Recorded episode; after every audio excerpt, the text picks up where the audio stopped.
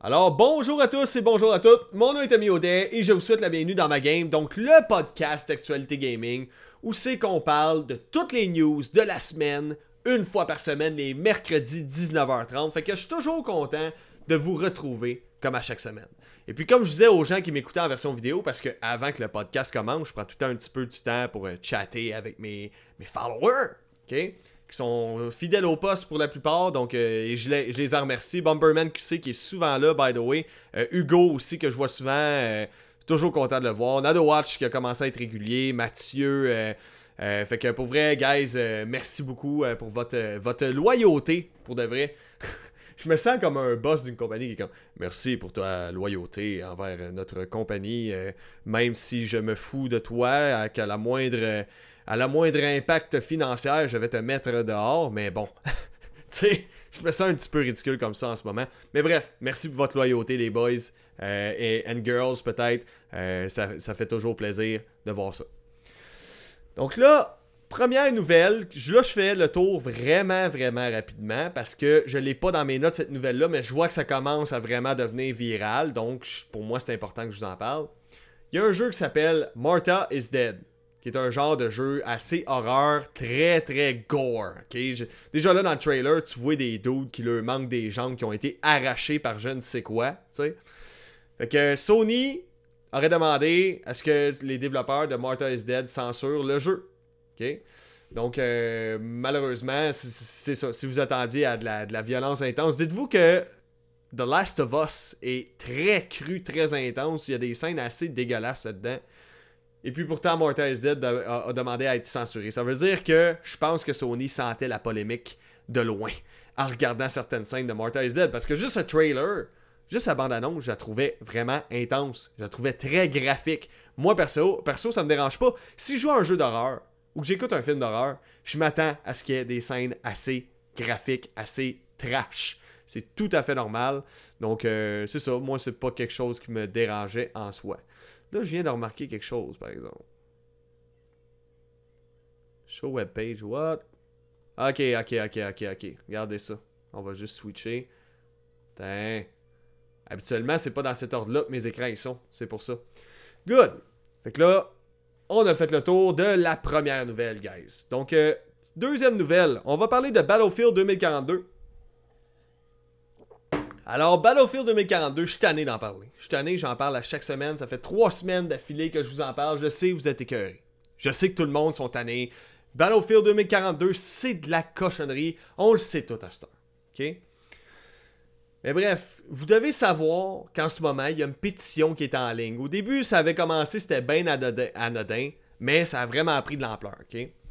Donc, il faut savoir que la sortie de Battlefield 2042 a créé beaucoup de mécontentement, ok, à cause des bugs, des problèmes de performance, euh, des serveurs qui étaient inaccessibles, des, des problèmes de trucs vraiment basés comme un tableau de score dans le jeu. Un tableau de score dans un shooter, c'est un essentiel, ok?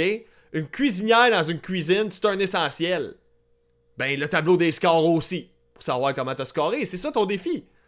Ton défi, souvent, quand tu, quand tu joues un shooter en ligne comme ça, c'est de péter tout le monde. Et d'avoir la confirmation pour ton ego de merde que c'est vrai que t'es le plus fort. Et le tableau des scores te permet de gonfler ton ego. Je sais que ça paraît ridicule, mais c'est ça pareil. Tu sais, parce que un jeu multijoueur, souvent, surtout un shooter comme Battlefield ou Call of Duty, oui, t'as une progression, mais elle est très, très artificielle, dans le sens que tu débloques des nouveaux guns, tu te le quittes, mais t'as pas un tant gros sens de progression que ça. Par contre, si tu regardes tes classements et ton score, oh, là, ça flash. Là, le monde voit que t'as un kill-death ratio de 5. Ok, ça veut dire que tu peux tuer 5 personnes avant de mourir une seule fois dans le jeu. Fait que t'es une beast, autrement dit. Tu sais? Fait que là, wow, là, ça flash. Ok? Fait que là, le monde, ça les fâche parce qu'il y a certaines options qu'il n'y avait même pas comme le kill-death ratio dans les tableaux de classement. Et là, si on en croit les dires de Tom Anderson, qui se trouve être un insider, quelqu'un qui, a beaucoup d'informations, qui a des sources euh, euh, par rapport au développement des Battlefield en général. Il dit que le développement de Battlefield 2042 aurait débuté en 2018, soit juste après la sortie de Battlefield 5. OK? Ce qui fait du sens, parce que généralement, quand il y a une franchise qui a du succès, une compagnie sort le jeu, puis dès qu'il est sorti, tout de suite on prépare la prochaine batch. Donc là, au début, ce qu'ils ont voulu faire Electronic Arts, ce qu'ils ont demandé à DICE, c'est de faire un Battle Royale. Ce fameux type de jeu où tu drops du ciel, il y a un cercle qui rapetisse tranquillement, tranquillement, tranquillement, et qui, qui, qui, coince les gens au centre de la map. OK?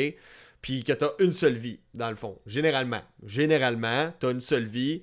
Euh, puis t'es, dans, t'es dans une escouade. Fait que c'est pour ça que les maps sont beaucoup trop grandes peut-être dans Battlefield. Parce que là, à la dernière minute, paraîtrait que finalement, EA ont changé d'idée. Ils ont fait, hey, regarde, on limite le, nombre de joueurs d'un serveur de Battlefield 2042 à 128 joueurs, puis faisant un Battlefield normal, DICE, s'il te plaît.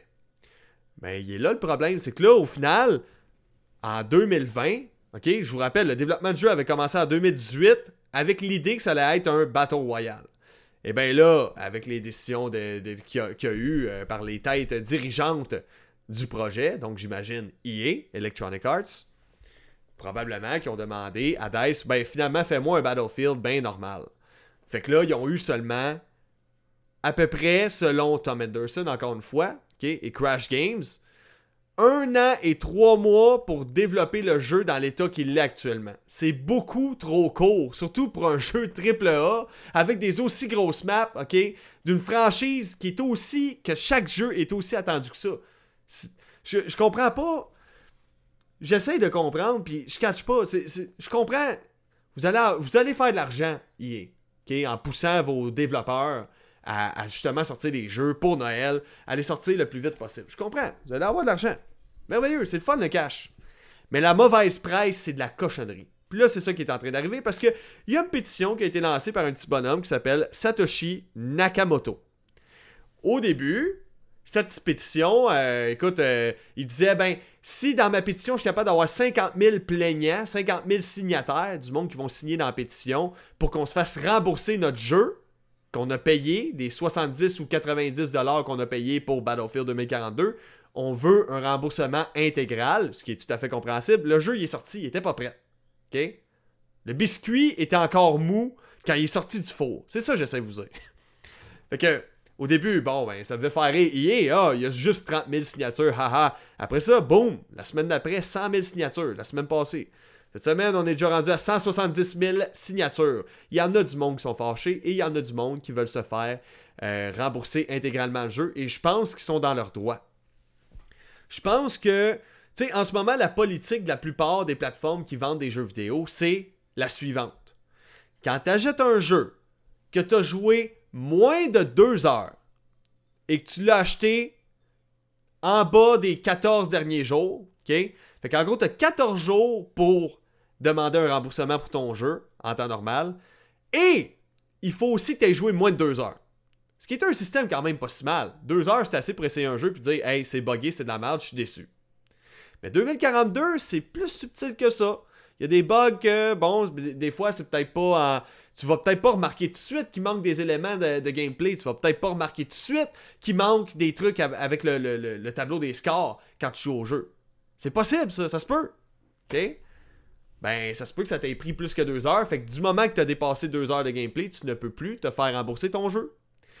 Je pense que les compagnies telles que Microsoft qui vendent des jeux, toute compagnie comme plateforme qui vend des jeux, devrait proposer une option d'avoir un remboursement intégral quand on sait que plus que X nombre de pourcents de personnes se plaignent de bugs. OK? Qui, qui, qui fait pas juste nuire un peu au plaisir de jeu, mais qui scrape tout le jeu au complet, puis qui est pas prêt d'être solutionné ce problème-là. Parce que l'équipe de DICE, justement, est déjà ultra débordée à essayer de faire des patchs, puis essayer de garder le monde sur les serveurs. Puis parlant des serveurs de Battlefield 2042, encore cette semaine, EA ont perdu 33% des fréquentations sur Steam. Ils ont encore perdu 33% des joueurs. Ça veut dire qu'en ce moment, sur Steam, selon les stats, il y a 3000 joueurs en moyenne qui jouent seulement à Battlefield, un jeu qui a vendu des millions d'exemplaires. Puis il est là le problème. Le jeu, il est de la merde. C'est de la cochonnerie. Puis vous l'achetez pareil. Vous donnez raison à ces compagnies-là. Vous leur donnez raison de nous vendre un biscuit pas cuit. T'aimes ça le chocolat qui te fond des mains comme du fudge? T'aimes ça quand t'arrives prendre le biscuit qui te glisse entre les doigts plein de graisse? T'aimes ça, toi? Moi, ça me fait chier. Si j'irais au Tim Hortons puis je commanderais un bon gros biscuit, j'aime ça quand il est cuit, il est prêt puis je peux me le mettre dans la bouche. Et en profiter, c'est délectable. C'est d'un délice. Mais on dirait que vous autres, vous aimez ça, acheter de la scrap, puis vous prenez même pas le temps de regarder la critique sur ma. Prenez la leçon là, de tout ça, là. Quand un jeu vous tente, ça vous tente de l'acheter le jeu. Prenez le temps de regarder la critique du jeu avant. Toujours, toujours, toujours, toujours. Regardez la critique du jeu. Si dans la critique, ça, dit qu'il est buggé, achetez-le pas.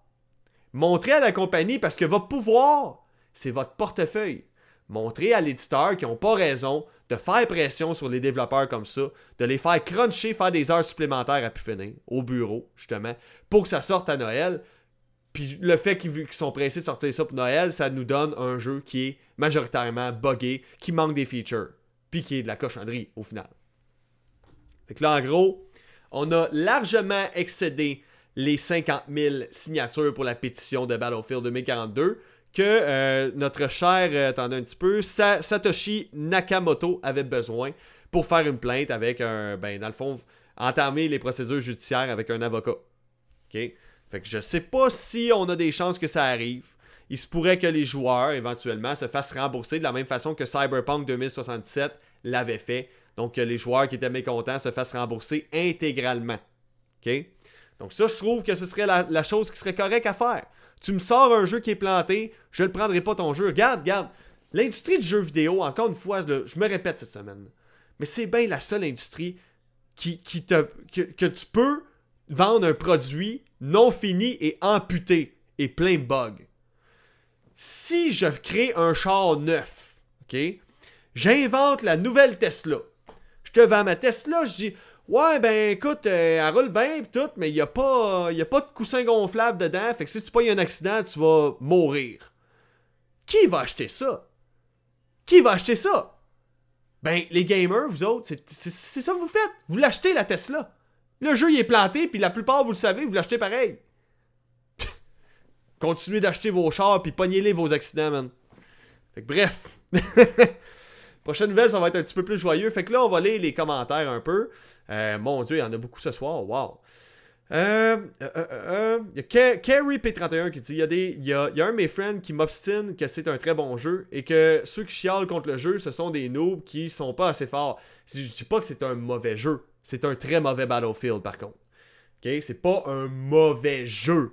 Un mauvais jeu, tu vas en trouver sur mobile. Va, sur ton, ton iPhone, puis écrit FPS 3D, là, juste le fait, quand c'est écrit 3D à la fin du titre du shooter, tu sais que ça va être de la cochonnerie. Fait que c'est pas un mauvais jeu tant que ça.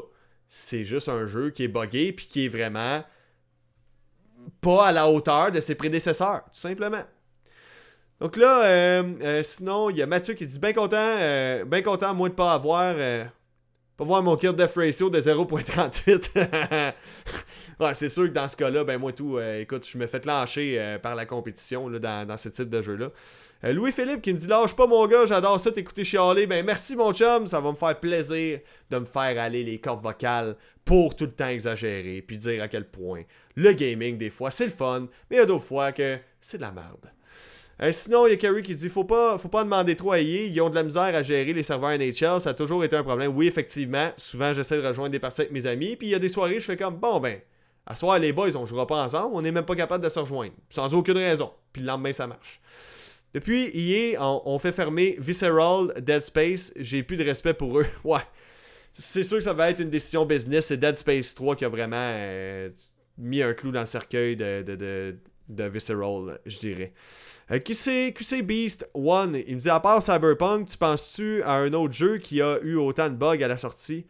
Hmm, Pas forcément. Pas dans le moment, non. Non, non. Cyberpunk fait pas mal partie de ceux euh, qui étaient vraiment dégueulasses sur la génération de consoles euh, PS4 et Xbox One. C'était affreux, les, textures qui loadaient en retard. Euh, un jeu qui était aucunement représentatif de ce qui nous était vendu dans les bandes annonces, dans les, dans les, dans les gaming live qu'il y avait eu au, E3. Fait que non, non, non. J'en vois pas vraiment d'autres, honnêtement. Bon. Fait que la prochaine nouvelle. On va parler de la PlayStation Vita. Puis pourquoi je vous parle de la PlayStation Vita, c'est que cette semaine, c'était la dixième anniversaire de cette console portable-là. Pour ceux et celles qui ne saviez pas, Sony, là, avant d'être spécialisé dans les consoles de salon et, les, et la VR, ben, il essayait de compétitionner avec Nintendo sur le marché des consoles portables. À une époque où Nintendo était maître des consoles portables avec la Game Boy, la Game Boy Advance, la Game Boy euh, Color, Game Boy Advance SP, ainsi de suite, ok? À un moment donné, ben, Nintendo ils ont décidé d'innover et de sortir la fameuse Nintendo DS. Et puis c'est pas longtemps après qu'est arrivée la PSP. Une console portable qui avait été faite par Sony à une époque où les téléphones intelligents n'existaient pas encore. Un téléphone intelligent comme on a aujourd'hui, avec le touchscreen et tout, il n'y en avait pas. Mais quand tu avais un PSP, ce n'était pas une console PSP. C'était pas juste une console portable, c'était un système PSP. Et ça, Sony mettait beaucoup l'accent là-dessus à l'époque. C'est un système PlayStation portable. Pourquoi système? Parce que c'était multimédia. Là-dessus, je pouvais lire des comic books, je pouvais lire des vidéos, fallait que j'ai télécharge avant. T'avais pas YouTube là-dessus. Non, non, non, non. Non, non, c'était pas garanti le support YouTube dans le temps. Si je voulais avoir YouTube, fallait que je hack ma console pour être capable de l'avoir. Mais juste le fait à l'époque d'avoir une console portable qui me permettait d'aller sur YouTube, le monde capotait.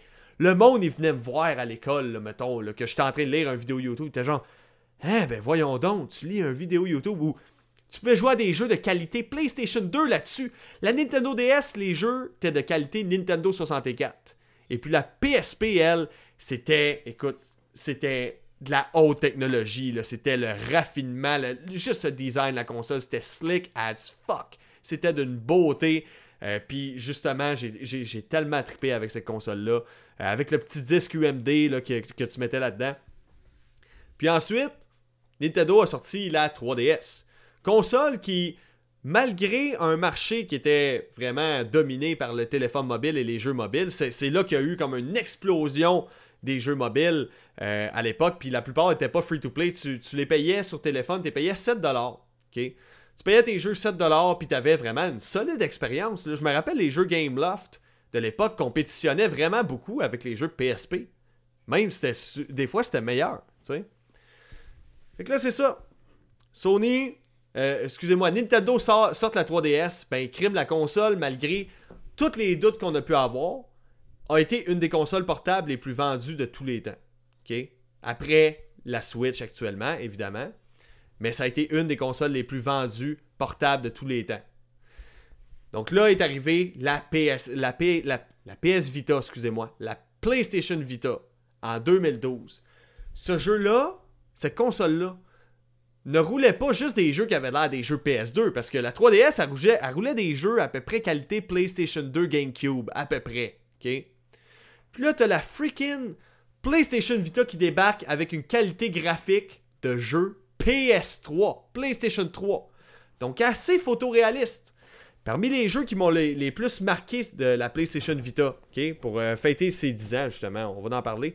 Gravity Rush, qui était un petit jeu d'aventure, slash platformer, slash RPG, qui était complètement débile, complètement déjanté. Tu avais le pouvoir de contrôler la gravité puis de voler d'une surface à l'autre. Killzone Mercenary, un jeu qui compétitionne encore aujourd'hui avec la plupart des first-person shooters que sur la Switch. Je vous donne un exemple. Si je joue à Warface sur ma Nintendo Switch, qui est un des seuls shooters online qui ressemble un peu à un, Call of Duty, auquel je peux jouer sur la Switch, eh bien, je trouve que Killzone Mercenary est plus beau visuellement, un jeu qui est sorti sur la PlayStation Vita en 2013. Je trouve que Killzone Mercenary sur PlayStation Vita est plus beau que Warface sur la Nintendo Switch. Je trouve même qu'il est plus beau que Rogue, euh, Company sur la Switch. Même si c'est un jeu qui est très bien optimisé, Rogue Company, j'adore ce third-person shooter-là.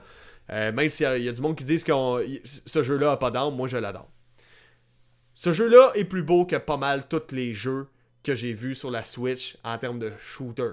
À part Crisis. Okay, Crisis 2 et 3 sur la Switch sont juste Wow! De toute beauté. Ensuite, il y a Wipeout 2048. La fameuse série Wipeout, on s'ennuie de ça, on aimerait ça avoir des nouveaux. Un très très bon opus, un très bon titre. En ligne, il était super le fun en plus. Euh, c'était très axé sur la communication, encore une fois. Fait que quand tu, quand tu finissais une piste, tu pouvais, je me rappelle sur la Vita, là, je finissais une piste, ben ça me prenait en photo. Fait que là, des fois, dans la gueule de même, pis ta Vita te prenait en photo en tant que gagnant de la course en Wipeout 2048, t'avais l'air d'un esti tout croche. Euh, fait que sinon, il y a Sly Cooper qui était excellent, Soul Sacrifice qui était vraiment bon, Tear Away qui était une expérience vraiment unique, euh, Uncharted Golden Abyss. J'ai fait le tour de ce jeu-là au moins 16 fois, puis chaque fois, je regardais ce jeu-là en me disant, je peux pas croire que ce jeu-là, il roule sur une console portable. Encore aujourd'hui, ça reste vraiment, vraiment beau. Si jamais vous voyez une, euh, PlayStation Vita à vendre pas cher, c'est un de mes systèmes d'exploitation préférés qu'il y a là-dessus. Juste le menu, l'écran, l'interactivité qu'il y a en général dans la navigation des menus, c'est tellement beau, c'est tellement bien pensé, c'est tellement euh, raffiné. je, ne sais pas comment le décrire, mais il y, avait la petite touch Sony là-dessus, là. Tu sais, vraiment au niveau du raffinement et du slickness, là. Tu sais, c'est de toute beauté. Par exemple, qu'est-ce qui a tué la console? Qu'est-ce qui a fait qu'elle n'a pas eu le succès escompté? Elle était pas chère. Je pense qu'elle était 250-300$ à peu près. C'était pas si pire pour, pour une console portable. Mais elle n'avait pas de memory stick. Elle n'avait pas de carte mémoire. Sachant que c'était une console qui était très orientée vers la vente de jeux en ligne, c'était un petit peu cave de Sony. Puis en plus, ben Sony avec la PlayStation Vita, ils ont fait une memory stick, donc une carte mémoire, qui était propriétaire. Ça veut dire que c'était pas une carte micro SD, c'était pas une carte SD. Non, non. C'était la carte Sony. Tu devais absolument acheter la carte Sony qui était pas achetable, qui était genre 100$ pour 4 GB. OK? Sans exagérer, ça, doit être à peu près ça, là. Faudrait que je regarde les chiffres, mais c'était à peu près ça. C'est sûr que ça allait être un échec.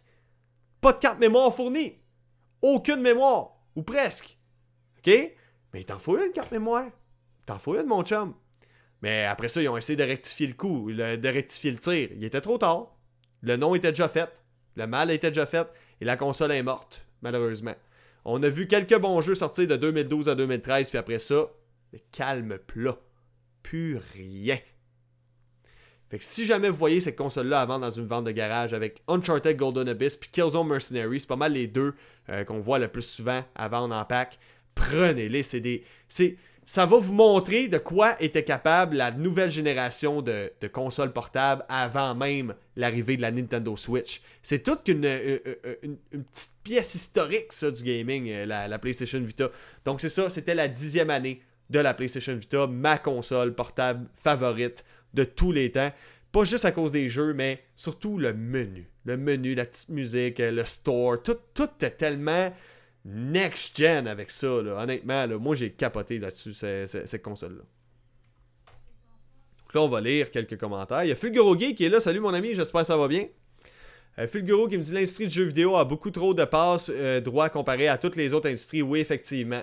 Comme je disais, on n'accepterait pas euh, les d'acheter un véhicule qui serait pas terminé, mais on l'accepte dans le monde du jeu vidéo. Je trouve ça ridicule. Donc, il y a Mathieu qui me dit Allô, j'espère que ça va bien, mon ami. Donc, ça, j'ai déjà vu ce message-là. Ma blonde qui me dit Moi, j'ai adoré, l'univers est juste parfait. Ok, c'est bizarre, les, messages reviennent. Les messages reviennent. Euh, ça s'est-tu arrangé pour Cyberpunk, PS4 et Xbox One? Euh, Honnêtement, j'en ai aucune idée, mais on va en parler de ça justement. Il y a des nouvelles concernant Cyberpunk aujourd'hui que j'ai à vous partager. Alexandre qui me dit Killzone était solide pour vrai, les graphismes et l'online étaient incroyables. Oui, oui, oui. Le j'ai joué énormément, puis j'ai joué longtemps pendant des années. Les serveurs ont été quand même relativement pleins pendant des années, même si la PS Vita n'était plus supportée. C'est une console qui est encore vraiment adorée par les modeurs actuellement, les hackers, puis euh, les gens qui avaient Vita, qui sont des amoureux comme moi de la Vita. Okay? Watch qui dit c'est moi, j'ai remarqué un bon nombre de bons jeux indépendants commencent à sortir sur console et aussi le Game Pass. Oui, euh, puis ça, il y a une raison. Tu vas en voir encore plus prochainement. Microsoft, là, ils savent qu'ils veulent racheter Activision euh, Blizzard King. Et puis actuellement, les autorités compétentes sont en train d'évaluer s'ils ont droit de racheter euh, Activision Blizzard King pour justement pas que ce soit injuste pour la compétition, pour pas que Microsoft écrase trop la compétition. OK? Fait que là, Microsoft ont décidé d'ouvrir leur porte et de faire et de dire en gros aux développeurs indépendants, ben garde, venez vendre chez nous. Venez vendre chez nous, c'est correct. On vous rouvre la porte, c'est correct. Vous avez, ils ont vraiment assoupli les règles cette semaine. Donc, il y a beaucoup de nouvelles règles qui sont là, exprès pour justement favoriser la compétition. Tout simplement. Ils permettent aussi aux développeurs de, vendre d'avoir leur propre store, même indépendamment de Microsoft. Donc, euh, c'est ça, selon certaines, certaines règles. Fait que ça rouvre beaucoup de portes aux développeurs indépendants. Fait que tu vas avoir de plus en plus des jeux euh, qui vont débarquer sur Microsoft parce que c'est très avantageux pour un développeur indépendant d'avoir son propre store dans son jeu. que tu peux acheter des, Je donne un exemple, des, pièces pour débloquer des trucs en ligne, puis tout. Puis que tu tu, tu fais plus de profit par truc vendu, autrement dit.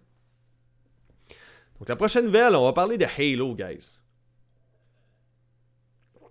Avant de passer à ça, j'ai Alexandre qui me dit euh, Mais aussi, il y a les gros studios qui n'ont pas soutenu la console. Et ça, euh, je n'avais pas compris pourquoi, car justement, à part les jeux faits par le studio Sony et les indies, il n'y avait rien. Oui, exact, malheureusement. C'est une console qui a vraiment cartonné au Japon, mais ici, euh, en Occident, on peut dire, ça n'a pas marché tant que ça, la PlayStation Vita, malheureusement. Puis je trouve ça vraiment triste parce que c'est une console qui était pleine de potentiel, mais encore une fois, elle s'est faite noyer un petit peu par le marché du smartphone, euh, par le fait qu'elle aurait dû avoir une mémoire interne de base de quelques gigs, au moins que tu puisses télécharger tes jeux et sauvegarder. Donc euh, ça, c'est la partie que j'ai trouvé plus ou moins correcte de Sony. Maintenant, la prochaine nouvelle. On va parler de Halo. Les compositeurs originels de Halo sont en train de se plaindre depuis un méchant bout de temps, ok? Donc Halo récemment a fêté ses 20 ans. Puis vous savez qu'avec la sortie d'Infinite, il y a eu plusieurs joueurs mécontents à cause du manque de contenu, euh, dont un mode coop en ligne que je ne comprends pas pourquoi c'est pas là. Vous avez plein de modes en ligne, hein? le Big Team Slayer, vous n'êtes pas capable de mettre 2-3 joueurs sur une map dans la campagne. Je ne comprends pas, va falloir m'expliquer. Je suis pas, suis pas développeur de jeu. Ce que je peux te dire, c'est que je pense que c'est pas mal plus simple de. Sais pas si les gens auraient été plus contents, c'est ça l'affaire. Hein. J'allais dire, je sais pas si les gens auraient été plus contents d'avoir le Big Team Slayer ou avoir la coop en ligne. Moi, je pense que le monde aurait été plus content d'avoir la coop en ligne, mais est-ce que le monde aurait été encore plus content? Hein? Microsoft? Hein? 343 Industries? Ce que les joueurs auraient été encore plus contents, c'est d'avoir un jeu qui est fini à la sortie? Ça, ça aurait été vraiment cool. Ça aurait été une bonne idée. Tu sais, là, des bonnes idées. J'en ai plein d'autres des bonnes idées de même pour vous autres. Si, ça vous tente, ça va me faire plaisir. Venez me consulter. Venez-vous-en, on va, on va jaser, puis euh, ça va me faire plaisir de vous dire, ben garde, c'est simple. Tu veux pas que ton jeu ait de la mauvaise presse, puis tu es tanné de faire du damage control pour dire au monde, arrêtez de chialer, là, on est en train de corriger les bugs, puis on est en train d'ajouter ce qui manquait au jeu. Ben, sors-les quand il est fini ton jeu. C'est-tu pas une bonne idée? Ah, si j'étais pas là, faudrait m'inventer, hein? N'est-ce pas? hey! Quelle idée de fou! Terminer un jeu avant de le sortir! Hey, mais jamais qu'on pourra faire ça, Tommy! Ben non! On peut, pas, on peut pas faire ça, nous autres. On a juste plusieurs centaines de millions, voire même des milliards en banque. Puis après ça, on va se graisser les mains avec ça. Tu sais, ça va nous faire plaisir, ça. Fait que, bon. fait que c'est ça. Non, c'est pas un mauvais jeu. Halo Infinite, c'est un très, très, très bon jeu. Le gars, le il y a du monde qui chiale. Moi, j'ai trouvé que le gunplay, il était vraiment sacoche pour vrai. Spot on. Le gunplay, l'espèce de. Comment dire euh, Il y a un nom pour ça. Pas le lasso, mais le, le, grappin que tu peux lancer aussi, qui ajoute une nouvelle dimension au gameplay en général. Euh, le jeu, il est super.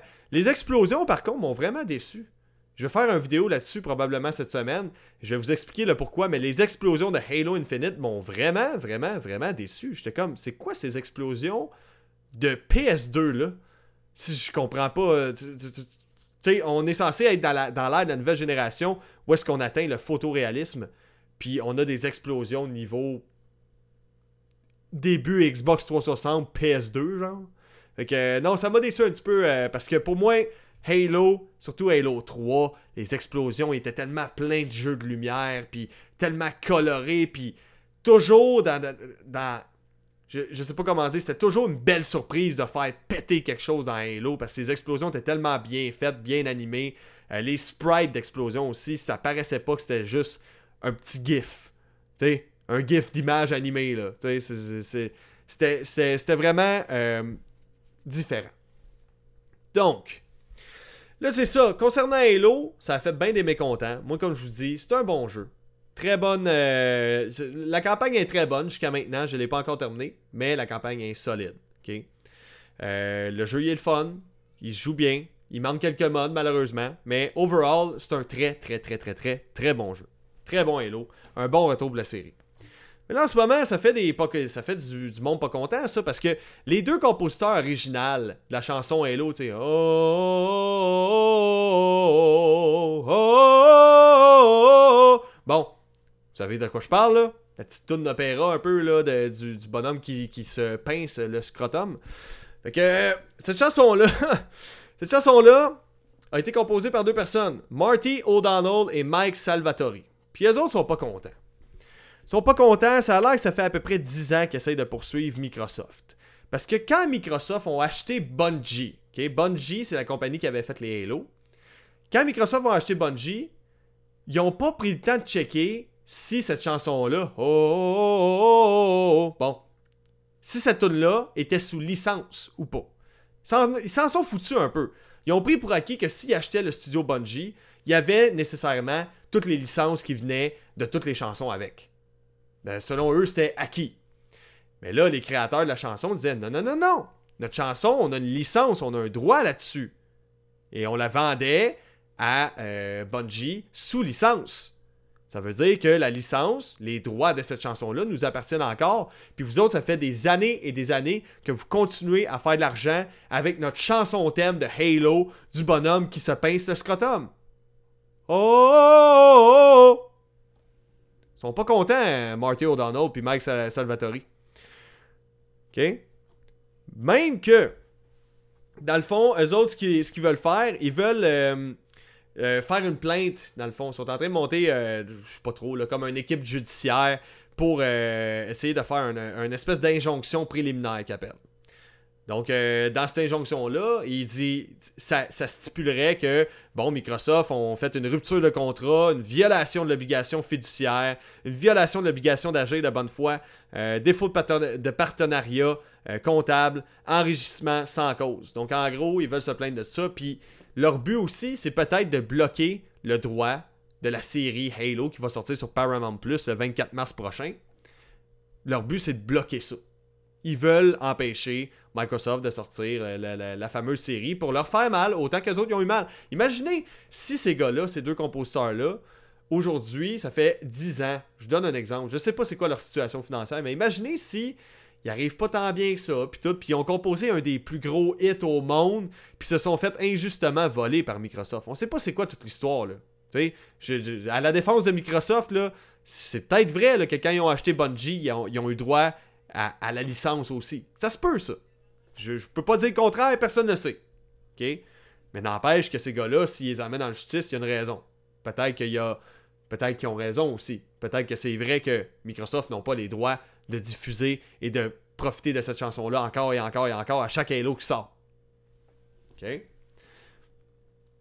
Donc, il se pourrait que la série de Halo ne sorte pas à cause de ça, mais là, paraîtrait que les deux gars qui font la plainte auraient une rencontre de prévue avec Microsoft afin d'essayer de trouver un terrain d'entente lors d'une séance de médiation.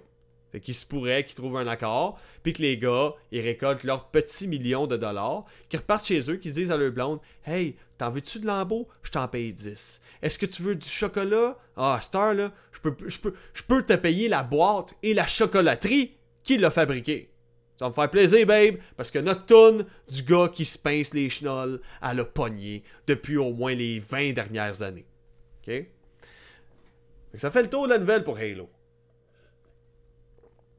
Là, il y a QC euh, eSpace qui dit la coop va être dispo, dispo en mai environ. Ben, c'est beaucoup trop tard pour un jeu, qui, un jeu qui est sorti en novembre. C'est ça qui est con. C'est- Je comprends, c'est correct, il va être disponible, mais c'est pas en mai que je voulais jouer en coop. Moi, c'est quand le jeu est sorti, j'ai fait Oh shit! Euh, je- Tout de suite, je contacte un mes chums de gars, puis on s'en parle, puis on est comme Hey, es-tu malade, le nouveau Halo? Ouais, ça coche, puis faudrait faire la campagne. On arrive pour jouer en campagne. Oh! Y a pas de coop en ligne? Damn! Ok, bon, ben, on va se reprendre dans genre fucking 6 mois, tu sais. Sinon, il y a. Euh, euh, euh, euh, T'en as un peu.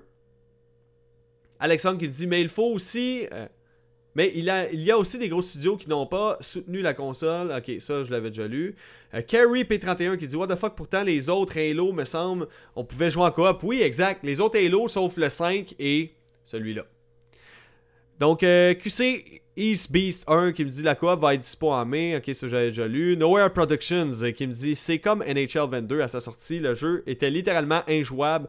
Impossible de terminer une game sans déconnexion. moi, le con, j'ai payé 100$ pour ça à la sortie. Ben, c'est ça l'avantage un peu du Game Pass en ce moment.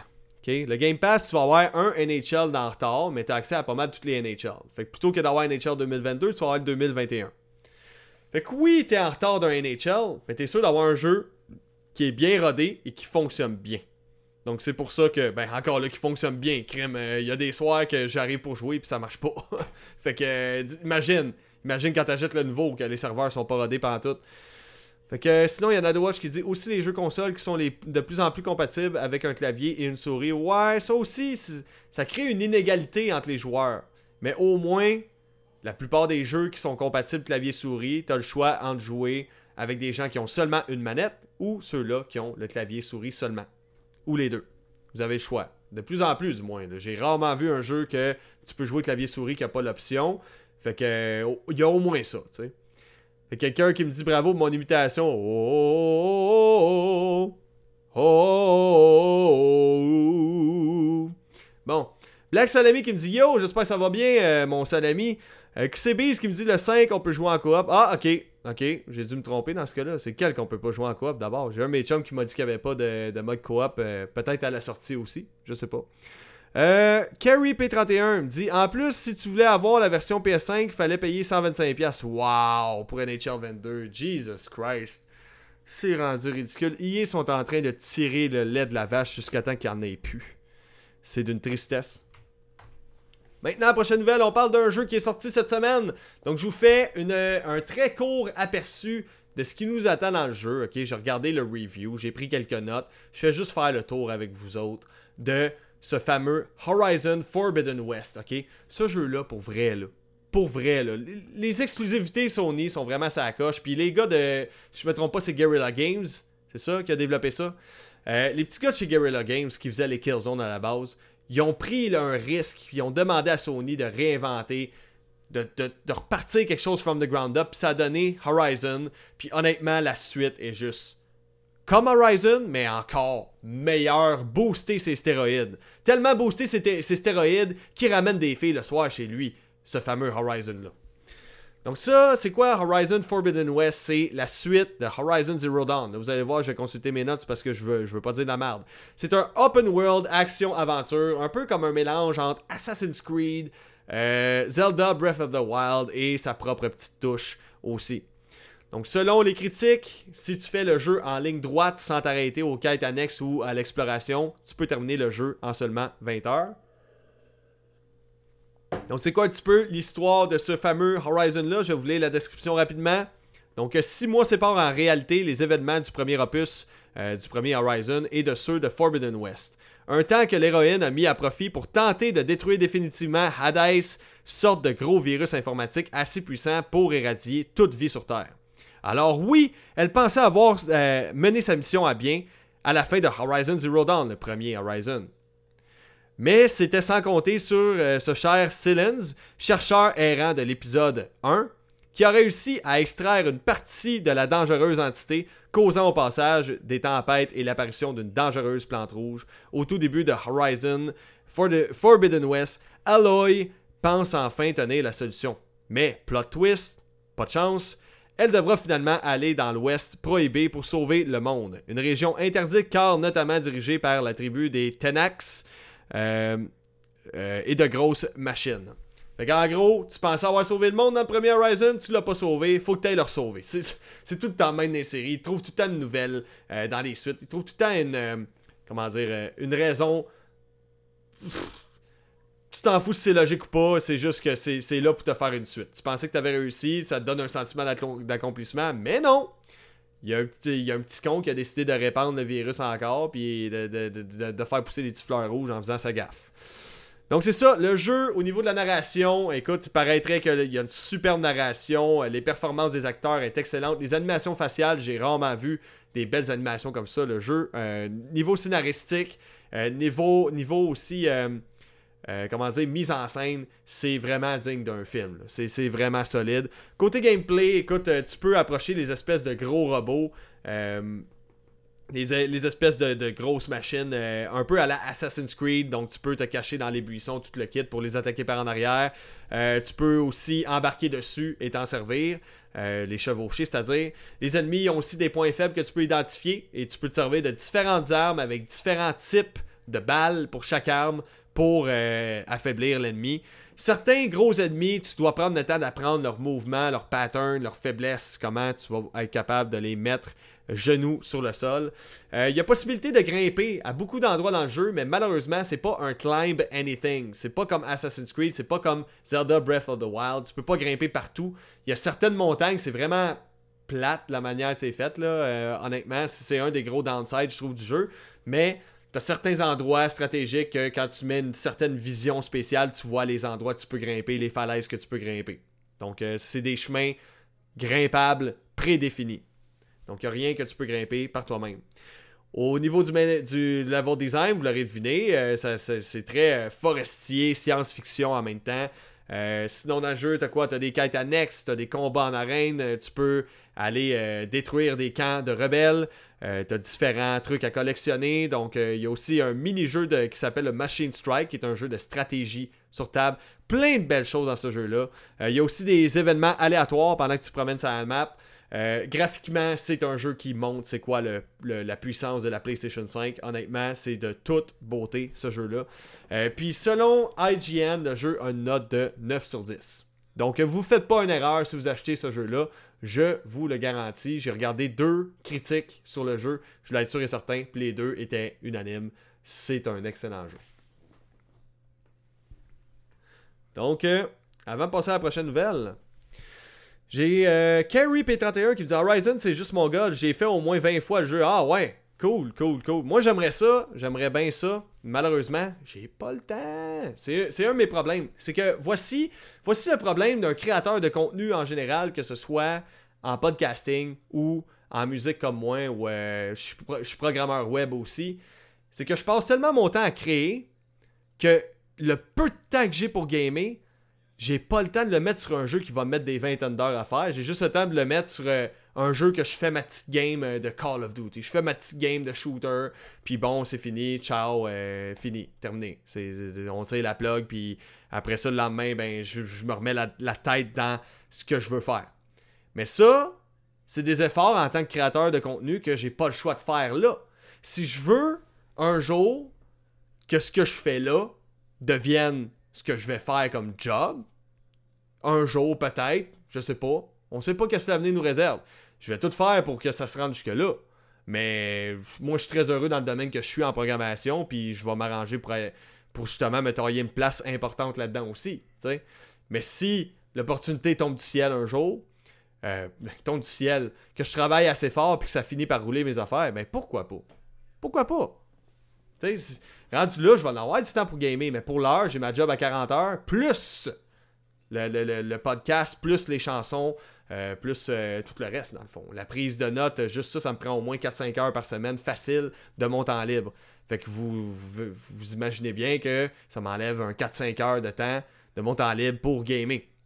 Donc j'aimerais vraiment ça jouer à Horizon à un moment donné, juste peut-être me pogner une fin de semaine que je dis, euh, je dis à ma blonde, ouais, fin de semaine bébé, t'oublies que j'existe. Je fais juste gamer comme un gros cochon. Sinon, il y a Nowhere Productions qui me dit Tu penses quoi des adaptations de jeux vidéo au cinéma qui sont la plupart du temps euh, des atrocités? Ça semble difficile pour les studios de respecter l'œuvre originale. Ouais, ben c'est ça que je trouve con, surtout que ils adaptent des jeux vidéo en film, mais un jeu vidéo que le scénario est là, tout est là, tout est, tout est là. Tout est déjà là. Le scénario, les, les, les types de personnages, le design des personnages, tout le kit. Mais non, on va déconstruire tout ça puis on va essayer de créer ça notre propre sauce. C'est comme la série d'Halo, là, j'annonce pas un succès. J'ai hâte de voir. Je suis sceptique. J'espère. Ça a l'air d'être de bonne qualité. À date, les effets spéciaux, les covenants, ils ont l'air d'avoir vraiment respecté la série avec plein de petits easter eggs ici et là. Il y a de l'attention du détail. Mais encore une fois, c'est une histoire qui est créée de toutes pièces pour pas trop toucher à celle du jeu, puis c'est ça qui m'énerve. Vous l'avez, votre scénario. Vous l'avez, votre histoire. C'est ça que les gamers veulent. On veut quelque chose qui est le plus proche possible de, ce à quoi on joue. Uncharted, même affaire. Uncharted, c'est la même chose. Encore une fois, c'est un autre film qui est sorti aujourd'hui d'ailleurs, qu'il essaie de faire les choses en, dehors des normes, tout le temps. Puis je comprends pas pourquoi, je trouve ça stupide. Vous l'avez déjà, votre scénario. Vous avez déjà vos, vos, personnages. Vous avez déjà vos lignes, à limite. Vous avez tout. Mais non, on va réinventer la roue pour absolument rien. Puis plutôt que de faire une roue bien ronde, là, on va la faire triangulaire. Hein? Tout le monde sait que rouler avec des roues et des pneus triangulaires, ça va bien en tabarnouche pour aller en ligne droite. Tout le monde le sait. Tout le monde est au courant de ça. Donc, prochaine nouvelle. Parlons de Call of Duty, euh, Warzone 2 et Modern Warfare 2. Donc, ces deux jeux-là, guys, je vous dis tout de suite, ils ont été officialisés. OK? Donc, euh, euh, c'est ça, faut savoir qu'avec Vanguard qui a eu un lancement, Call of Duty Vanguard qui a eu un lancement assez chaotique, avec des problèmes aussi que sur Warzone en ce moment. Pour ce qui est de l'équilibrage dans le jeu, il y, a, des guns qui sont sortis, puis le monde, euh, ça les fâche bien gros parce que ça fait en sorte qu'il y a certains fusils qui sont overpowered dans Warzone, qui est le Battle Royale, euh, Battle Royale de Call of Duty. Et bien là, il y a eu un groupe d'influenceurs et de créateurs de contenu qui ont eu l'occasion de s'entretenir avec le co-directeur du studio d'Infinity Ward, les développeurs du prochain Call of Duty 2022 qui va débarquer. Donc Patrick Kelly qui s'appelle.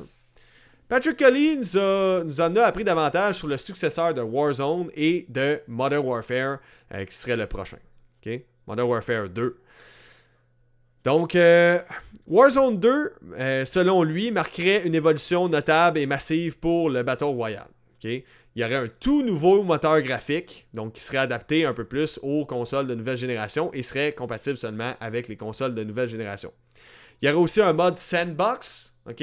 Un mode bac à sable. Donc, un peu comme on s'était fait dire, euh, il y, avait beaucoup de rumeurs à travers de ça, mais on n'a pas plus de détails euh, que le prochain Call of Duty serait open world aussi. Donc, il y aurait aussi des innovations euh, significatives.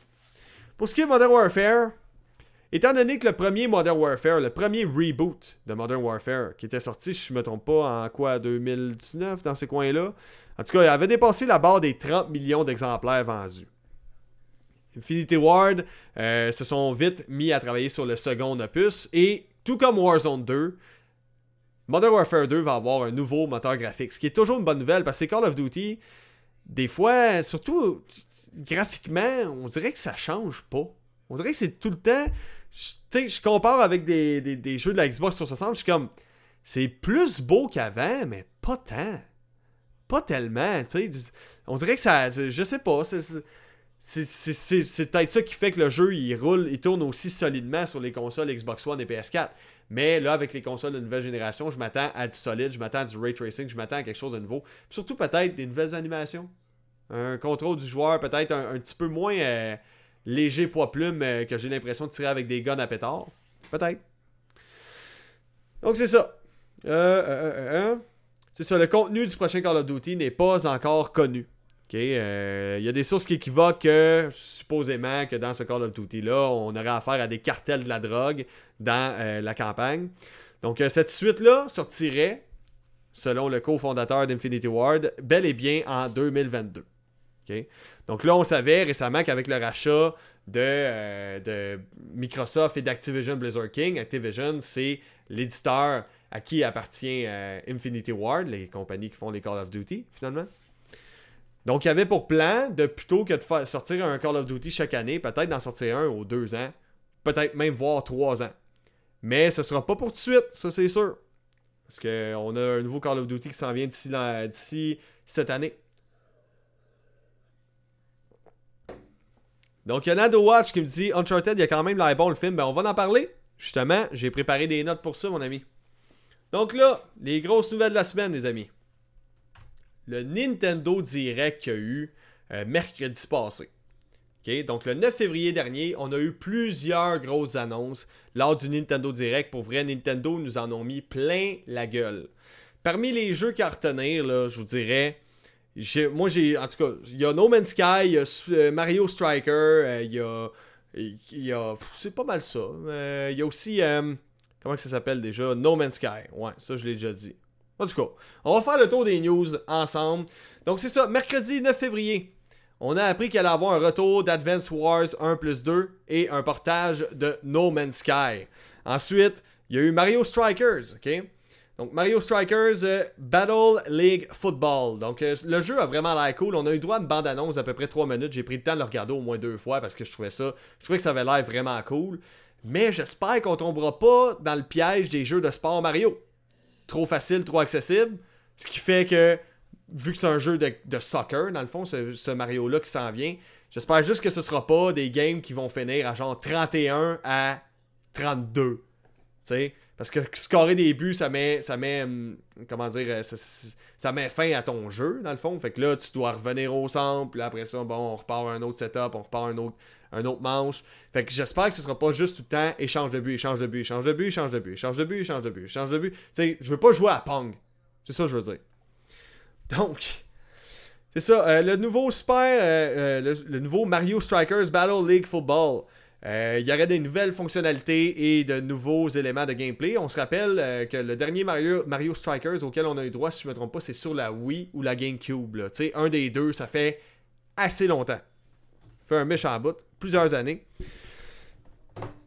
Donc, dans le jeu, on va, on va avoir la possibilité d'avoir des armures spécifiques qu'on va pouvoir débloquer avec des pièces virtuelles qu'on va débloquer probablement en faisant des parties et en gagnant des parties.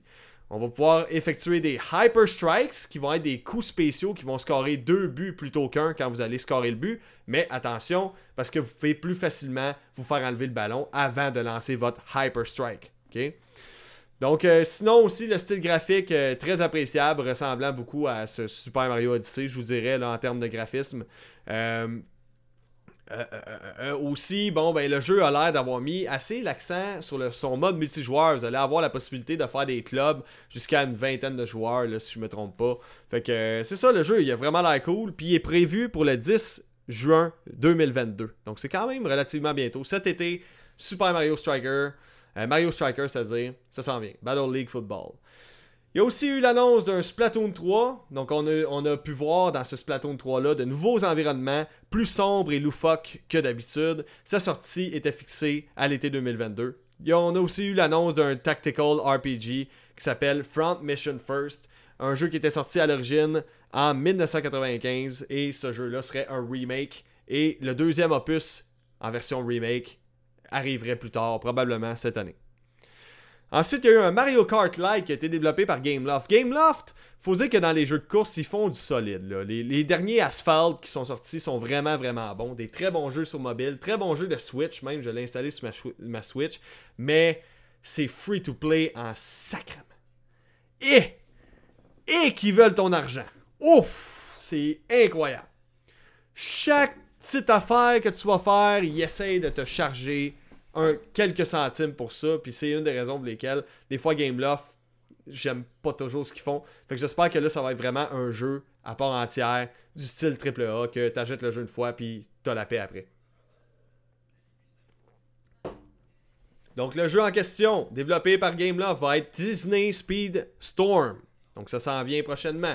Ensuite, parmi les jeux qu'on s'est fait annoncer, il y a Assassin's Creed, The Ezio Collection, tous les meilleurs Assassin's Creed de l'époque qui était avec le personnage Ezio, un des plus aimés de la série, vont sortir demain sur la Nintendo Switch le 17 février. Donc demain, guys, manquez pas ça. Star Wars, le pouvoir de la force, qui était sorti en 2008, qui est tout simplement un des meilleurs jeux Star Wars beat'em all qui a jamais été fait. Là. Pour vrai, un excellent jeu encore une fois. Il va être remasterisé et il va sortir sur la Nintendo Switch. J'ai très hâte de voir ce jeu-là. C'était un des très très très beaux jeux de la Xbox 360 à l'époque. Ensuite, on a eu l'annonce de Chrono Cross The Radical Dreamers Edition, The Kingdom Hearts Integrum Collection, donc la collection intégrale. Mais c'est de la merde parce que Kingdom Hearts, même les versions PS2 des jeux, sont sur le cloud.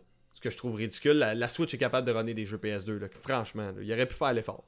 Clonoa Fantasy Reveries Series, donc un retour pour Clonoa en version remasterisée. Est-ce qu'on aurait peut-être droit à un nouveau Clonoa C'est une manière de tester les autres pour voir si on va recommencer à faire des Clonoa Ce serait quand même cool que ça arrive.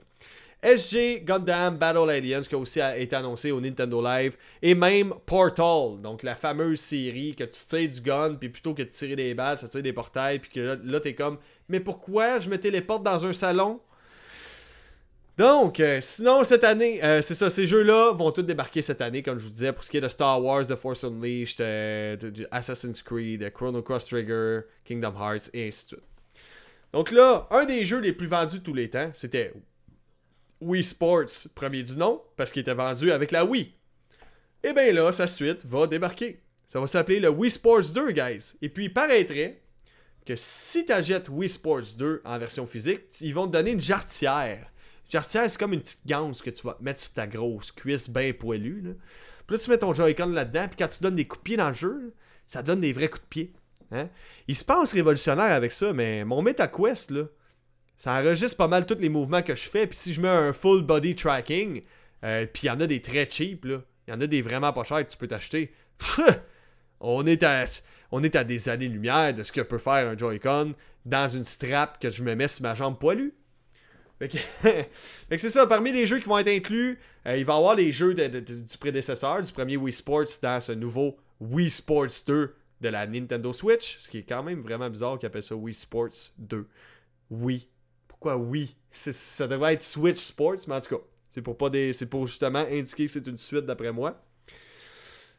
Fait que c'est ça, il va avoir la possibilité de faire du tir au but, du badminton, du volleyball, en plus du tennis et les autres jeux connus. Et le, golf va arriver plus tard via une mise à jour. Parce que pourquoi on vous mettrait tout ça à la sortie du jeu? Nous autres, on aime ça à Star, ne pas mettre tout le contenu dans un jeu. C'est comme ça. Ensuite, on s'est fait annoncer que Metroid Dread, le célèbre jeu euh, de Nintendo, euh, platformer assez hardcore, merci, euh, va inclure un nouveau mode de difficulté, c'est-à-dire un, un espèce de mode over difficile. Quand joue over difficile, ça veut dire que tu te fais toucher par une balle puis t'es mort. C'est fini. Fait que ça va être réservé pour les extrêmes hardcore gamers de, de, fous malades mental. Ensuite, il y a Kirby et le monde oublié qui s'est dévoilé un petit peu plus. Donc, je vous rappelle que Kirby, le monde oublié, c'est un petit platformer qui va jouer en coop à deux joueurs en local. Un jeu qui a l'air vraiment cool, qui va sortir le 25 mars prochain. Et ensuite, on s'est fait annoncer les gros DLC de Mario Kart 8 Deluxe. Et ça, je vais vous en reparler plus tard dans le podcast. OK? On va revenir là-dessus, guys.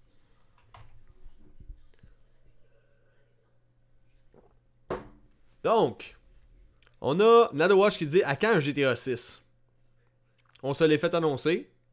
Moi, d'après moi, d'ici la fin de cette année ou fin 2023 au plus tard. Donc, cette année ou l'année prochaine, je suis sûr qu'il y a un nouveau GTA qui sort pour que, pour que Rockstar Games commence à l'officialiser, il y a une raison. C'est qu'ils doivent, doivent être sur le bord et dire que le développement il allait quand même bien. Euh, euh, euh, Est-ce que jouer à un jeu et le streamer est quelque chose que tu pourrais essayer un jour, connaissant ton humour, ça pourrait avoir du potentiel un peu à la Dashi Games, si tu connais. J'aimerais ça. éventuellement, j'ai des plans pour justement faire du podcasting, une shot en VR dans une salle VR chat que j'essaierai de créer, puis que vous pourriez venir me joindre, vous pourriez même venir me rencontrer en réalité virtuelle. Ce serait vraiment cool. On pourrait se dire salut, se faire des tatins, hey, salut, ça va, sais. Ça, pourrait être cool. Euh, j'avais pensé aussi à. Écoute, faire des lives, oui. Malheureusement, ma voix, c'est pour ça que je suis pas très je suis pas très expressif ce soir ma voix est une ressource qui est hyper limitée depuis un bout. J'ai mal à gorge quand je parle plus qu'une demi-heure rapidement. OK? Fait que c'est un problème euh, dès que je me mets à parler beaucoup longtemps. Fait que j'essaie de ménager ça un peu, surtout que je chante en plus. Donc euh, je fais des chansons. Je veux pas scraper mes cordes vocales non plus à tout le temps être en live, tout le temps être au fond, être comme Hey les gars, ça va? Ouais, si, ouais, yes sir. Fait c'est ça. Malheureusement, je dois, rester prudent un petit peu avec ma voix, mais oui, éventuellement, oui, il va, y avoir des lives, mais avec la vie que je mène actuellement, euh, quand mes enfants vont être plus vieux, peut-être, euh, écoute, en ce moment, ils sont encore jeunes, ils ont besoin d'un papa qui est présent, fait que pour moi d'aller dans le bureau et leur dire ouais là euh, c'est le bout là que vous allez être seul puis ça va être bien plat parce que papa s'en va dans le bureau. Déjà que je dois le faire le mercredi quand je fais ma game euh, des fois, il, s'est rendu qu'ils comprennent, ça va bien. Mais au début, tu sais, il était comme Ah, mais pourquoi tu vas dans le bureau? Ben, parce que papa, il, il se présente devant du monde. Mais pourquoi? Mais parce que ton père est en manque d'attention. Je sais pas. Je sais pas d'où ça sort. Je sais pas pourquoi je fais ça, mais il y a quelque chose qui me motive. Qui me. Il y a quelque chose qui m'allume là-dedans. Donc, euh, tu connais-tu euh, Tom Shit Tale sur le MetaQuest? Ouais, il a l'air, il l'air cool. Euh, honnêtement, je joue plus à Zenith euh, ces temps-ci, qui est peut-être pas le meilleur MMO au monde, mais qui me permet d'explorer un univers un peu fantaisiste, que, je trouve quand même vraiment cool. Et sinon, Daniel qui me dit LOL, testicule, testicule. Ah, ok, ok. Il fait référence à ma superbe chanson que j'ai publiée, que j'avais faite l'an passé. Puis je peux même pas appeler ça une chanson. C'était juste pour rire. J'étais comme Testicule, testicule, testicule.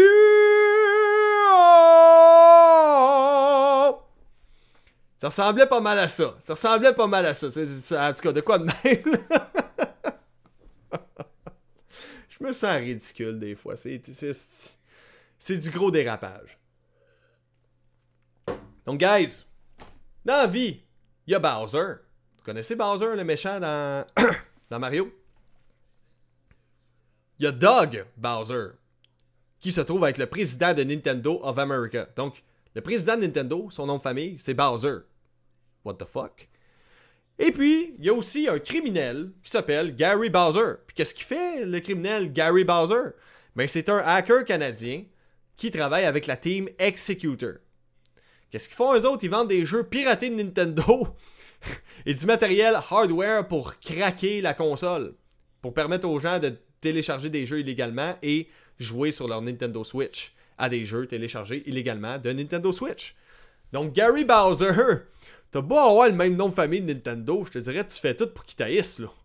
Ça va pas bien mon chum. Ben il se trouve que ce gars-là s'est fait arrêter en 2020 en République Dominicaine.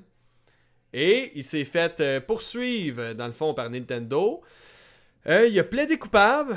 Et il se ramasse avec pour plus de, de 3 ans de prison, soit 40 mois de prison ferme.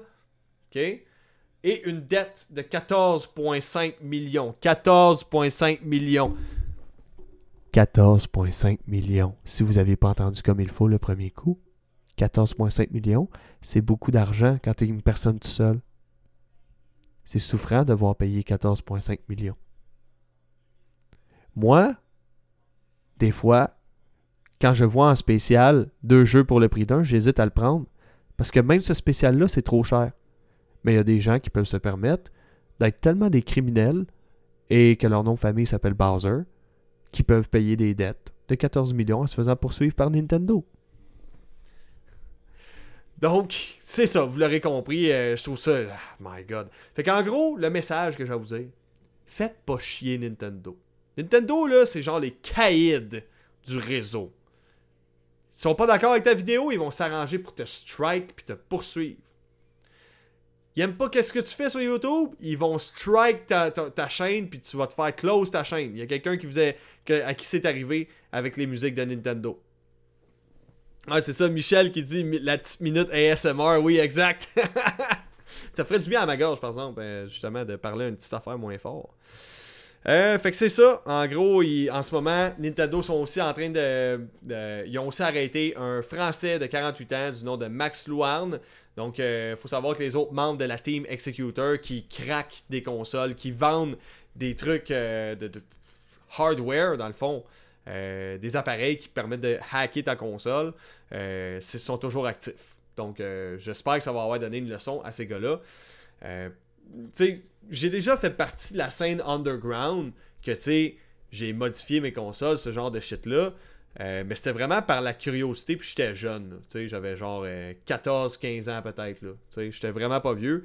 Je pense que c'est juste normal, mais quand tu commences à vendre des produits que tu fabriques toi-même pour hacker une console qui est bourrée de droits d'une aussi grosse compagnie qui brasse autant d'argent que Nintendo, tu joues avec le feu pas mal. J'ai du mal à avoir pitié quand je me dis, ouais, le gars, c'est plat pareil. Il y a 40, 40 mois de prison, 14,5 millions de dollars de dettes à rembourser, ok, en dommages et intérêts. Ben, pose-toi pas question, mon chum. T'as couru après. Tu sais, donner un exemple. On habite dans un village de voleurs. Je fabrique. Le, le voisin, mon voisin. Mon voisin, il a une maison, là. Elle est blindée. Blindée, tu, peux tirer des balles de gomme dans les fenêtres, puis ça va même pas traverser la fenêtre. Blindé. Mais moi, je commence à fabriquer des outils pour pouvoir traverser le blindage facilement.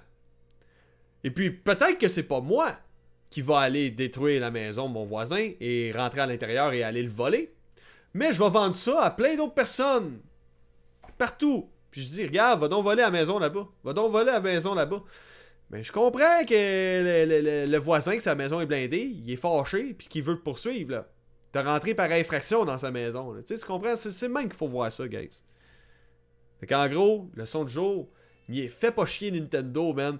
Parce qu'ils vont te rentrer pas mal plus dedans qu'un 50 cent la tête à l'envers s'il tombe. ok, fait maintenant Call of Duty, un avenir sur PS5, ben guys, euh, c'est officiel. Brad Smith, le vice-président de Microsoft, s'est exprimé sur l'avenir de la franchise Call of Duty. Donc là, je me répète, mais c'est juste pour vous rassurer parce que tout le monde s'est mis à paniquer. Quand on a su que Activision se faisait racheter par Microsoft, ça y est, Call of Duty va devenir une exclusivité Microsoft. Puis même moi, j'ai pensé ça au début. Mais là, il faut se rassurer parce que Brad Smith, le vice-président de Microsoft, s'est exprimé sur l'avenir de, la licence.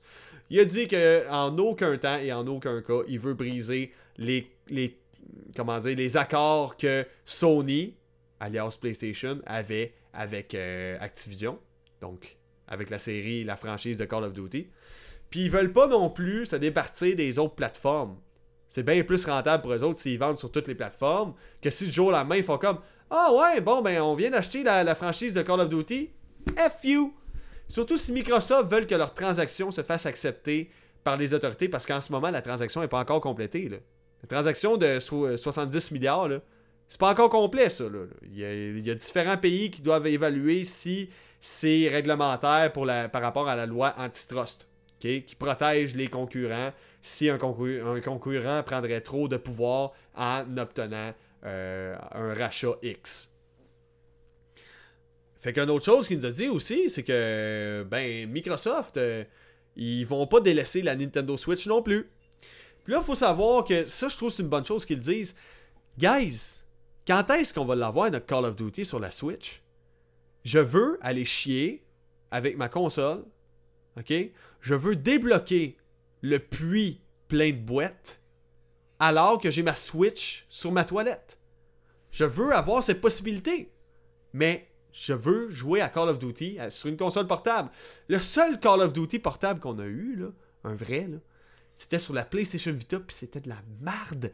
C'était Call of Duty Declassified, puis c'était même pas développé par Activision. C'était un jeu qui a été développé en genre 6 mois par une compagnie qui, voulait qui, qui était rien. OK? Ce qu'on veut, c'est un vrai code en portable. C'est ça qu'on veut depuis toujours. On peut-tu en avoir un vrai bon Call of Duty hein, sur une console portable autre que sur PSP ou freaking PlayStation Vita avec Black Ops Declassified, qui est probablement un des pires jeux que j'ai jamais vu? C'est incroyable. Call of Duty Black Ops Declassified sur la PS Vita, quand c'était sorti, j'étais comme Waouh, un Call of Duty portable, c'est incroyable! Avec des graphismes presque comme la PS3 presque. On était loin, mais moi, dans ma tête, c'était comme ça à l'époque, tu sais. Je joue à ça. Toutes les maps avaient rapetissé. Puis ont même réussi à rapetisser, tenez-vous bien, la map de Nuketown de moitié. la map de Nuketown, la map la plus petite au monde, sacrament, c'est quasiment un 2$ de circonférence, cette map-là. C'est 3 mètres carrés. Ils ont réussi à rapetisser ça. Fait que Black Ops Declassified, on veut un vrai Call of Duty. Fait que Microsoft, le vice-président, dans le fond, il a dit on va considérer Nintendo aussi pour les franchises qui sont là actuellement. Donc euh, les Spyro, les Crash Bandicoot, ainsi de suite. Mais ce serait le fun aussi qu'on ait un Call of Duty. Parce que depuis la Wii U, depuis Advanced Warfare, on n'a plus rien sur Nintendo. Fait que ça ferait du bien de voir un Call of Duty, un vrai, solide code, même Warzone sur la Switch. Je veux mon Call of Duty sur une console portable. S'il vous plaît. Please. Punaise! Bref. La prochaine nouvelle, on va parler de Mario Kart. Donc, Mario Kart, pourquoi je vous parle de ça? Ok, euh, attendez un petit peu. Il y avait les Call of Duty aussi sur la 3DS puis la Wii, ouais.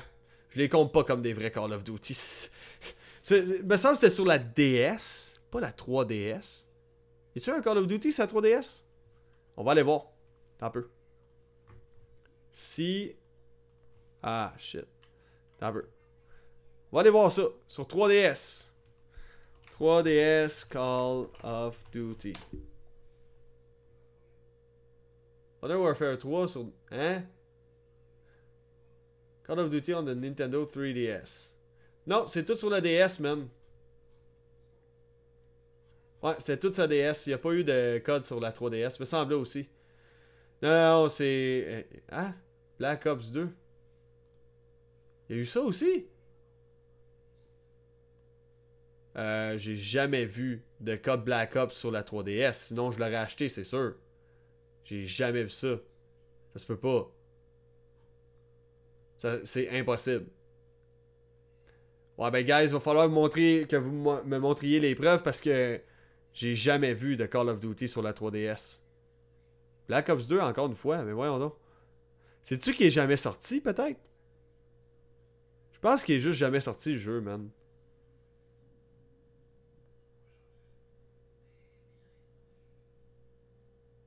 Ok. Mais c'est ça, d'après moi, c'est juste un jeu qui est jamais sorti. Là. Je peux pas croire. Là.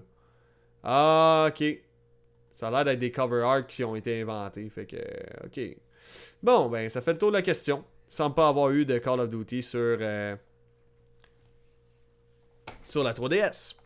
Donc maintenant, prochaine nouvelle, Mario Kart, guys. Mario Kart, on va en parler. Là, tout le monde, on s'attendait avec les rumeurs qu'il y avait eu dernièrement qu'elle allait avoir un nouveau Mario Kart. On s'attendait pendant le Nintendo Direct qu'il y a eu le 9 février dernier qu'elle allait avoir un nouveau Mario Kart. Ouais, mais c'est ça, euh, pour, euh, pour ce qui est de, Call of Duty, c'est pas grave, man. Euh, c'est ça, je me disais, c'était juste la curiosité. J'étais comme, y a-tu un Call of Duty sur la 3DS? Parce que si oui, j'avais une 3DS dans le temps, fait que ça m'aurait fait chier d'avoir passé à côté de, l'opportunité de jouer un code sur ma 3DS avec des graphiques un peu plus GameCube. J'aurais aimé ça. J'aurais bien, bien, bien aimé ça que ce soit présent sur la console. Mario Kart, avec toutes les rumeurs qu'il y avait, on pouvait s'attendre à un nouveau Mario Kart, euh, à l'annonce d'un nouveau Mario Kart lors du, euh, du Nintendo Direct. Ça n'a pas été le cas. Ce qu'on nous a annoncé à la place, c'est un foutu DLC qui va coûter 32,99$ ou sinon, si tu as accès au Nintendo Switch Online avec le Expansion Pack qui coûte 63,99$ par année, tu vas avoir accès à ce DLC-là. OK? Le DLC, si je me trompe pas, t'en as un peu que je trouve le nom. Je l'ai pas ici. Bon. C'est quoi déjà le nom du DLC? Ah, putain, un peu. Je vais aller vérifier. ouais, ça va pas bien. Euh, attends un peu. Mario Kart DLC.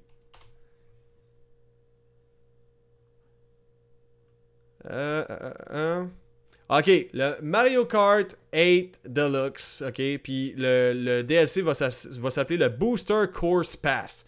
Booster Course Pass, pour ça j'avais de la misère à le retenir. Ok, c'est ça. Dans le fond, ça va intégrer 48 nouveaux circuits. Là, vous allez dire 48 nouveaux circuits, c'est magique! Non, pas tant que ça. Pas tant que ça. OK? 48 nouveaux circuits. On va avoir droit à 8 circuits sous forme de 6 vagues. Donc, en gros, la première vague va débarquer dans un mois. Dans un mois, on va avoir, droit à 8 circuits. Dans quelques autres mois, à 8 autres circuits. Ça va être comme ça jusqu'en 2023. Fait que nous autres, c'est pas. C'est un nouveau Mario Kart qu'on voulait, honnêtement. C'était pas c'était pas un, plus de contenu. Mais là, en plus, on vient d'apprendre que ça va potentiellement être du contenu de marde. Il y a des gens qui ont fait des comparatifs. C'est sûr, à la défense de Nintendo, je vous dis tout de suite. Il n'y a rien qui a été communiqué officiellement par Nintendo. À la défense de Nintendo, ça reste une bande-annonce qu'on a vue pendant le fameux Nintendo Direct. OK? C'est peut-être pas ça. Mais il y a un jeu sur mobile qui s'appelle Mario Kart Tour, qui est tout simplement un des pires Mario Kart jamais inventé à cause de son système de microtransactions qui est, qui, est à la limite du gambling, honnêtement. Euh, puis une conduite assez moyenne. OK? Donc, Mario Kart Tour, qui est un jeu mobile, penses-tu que les maps sont aussi détaillés, les circuits sont aussi beaux et détaillés que sur Mario Kart 8 Deluxe? Pas à tout. Le jeu a été pensé pour tourner sur tous les appareils mobiles différents possibles, de toutes les faiblesses et forces possibles. Ce qui fait que toutes les, toutes les assets, les trucs qui ont été modélisés en 3D sont assez angulaires, assez cubiques, euh, très simplistes, avec des textures qui ont peu de nuances dans les couleurs, euh, qui n'ont pas de, gros détails finalement. Et puis c'est tout le contraire dans Mario Kart 8 Deluxe. C'est des. My God, il y a du détail au, millimètre carré dans, dans chacune des courses.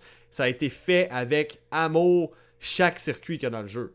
C'est un des plus beaux jeux d'ailleurs de la Nintendo Switch, honnêtement, visuellement. Ça t'en met plein la gueule. Mais là, il y a des gens qui ont comparé des images du trailer qui s'en viennent, des, prochaines courses qui vont débarquer, du booster. Euh, attends un peu, c'est quoi déjà là? J'ai de la misère à le retenir ce nom. Le, le, le, le, le, le, le, le, le Booster Course Pass, ok? Le fameux DLC. Il y a du monde qui ont comparé avec les images de Mario Kart Tour, la version mobile, et ils se sont rendus compte que c'était pratiquement pareil. C'est pratiquement la même affaire. Fait qu'ils vont nous servir du réchauffé. Ils vont prendre des pistes de Mario Kart Tour qui ont mis des, un petit peu plus belles textures, puis ils vont nous sacrer ça là-dedans. Parce que le monde a tout de suite remarqué, hey, c'est drôle. Mais ça, sont vraiment pas belles, les pistes qui nous annoncent. On regarde les photos, c'est laid à chier. Comme je vous dis, c'est une bande-annonce. C'est une bande-annonce. Peut-être que finalement, c'est juste ces circuits sont pas encore prêts à être présentés. Fait que Nintendo, ils ont fait Hey go les gars, vite, vite, vite, en urgence, on, va prendre des circuits de la version mobile, puis on va mettre ça comme image euh, dans le trailer, puis on va mettre des, des, textures un peu mieux, puis boom, that's it, trailer pour le Nintendo Direct. Ça se peut je vous rappelle que ça débarque dans un mois, là. Les chances que ce soit pas final, le look des pistes, est mince. Je suis pas mal sûr que c'est final, là. Pas mal sûr que ça va être dégueulasse. Ça va être très angulaire. Je vous dis, ça manque de détails. Les textures sont vraiment flat. On dirait du plastique, du caoutchouc. Pour de vrai, à force qu'il n'y a pas de détails. On dirait que c'est lisse, lisse, lisse, lisse, lisse, lisse, lisse, lisse, lisse. OK? Comme du poil de chat flatté dans le bon sens. Il y a un problème, là. Fait que bref, on a aussi, on, remarque aussi que la première vague de DLC qui va débarquer coïncide avec beaucoup de circuits qu'il y a déjà dans Mario Kart Tour, mais qu'il n'y a pas dans Mario Kart 8. Donc, une autre preuve que ça pourrait être un simple copier-coller des maps qu'il y a dans Mario Kart Tour. Et puis, parmi les deux circuits qu'il n'y a pas dans Mario Kart Tour, la version mobile, mais qu'on va avoir dans ce pack-là, dans ce DLC-là, eh bien, il y en a deux qui étaient prévus, euh, selon les rumeurs, de débarquer sur euh, Mario Kart Tour. Fait clairement que Nintendo essaie de faire une pierre deux coups et de sortir les DLC à la fois sur euh, Mario Kart 8 Deluxe en te chargeant un prix supplémentaire de 32,99, je vous rappelle, ou sinon si tu es abonné au Expansion Pack de Nintendo, qui est l'équivalent d'à peu près 63$ par année supplémentaire. Fait que ça sent le réchauffé. Ça sent le vieux macaroni que tu m'as sorti du frigidaire, que ça fait une semaine qu'il traîne là. C'est désolant parce que moi j'avais faim. J'avais vraiment faim pour plus. Je l'ai ce jeu-là, je l'aime. Je l'adore ce jeu-là.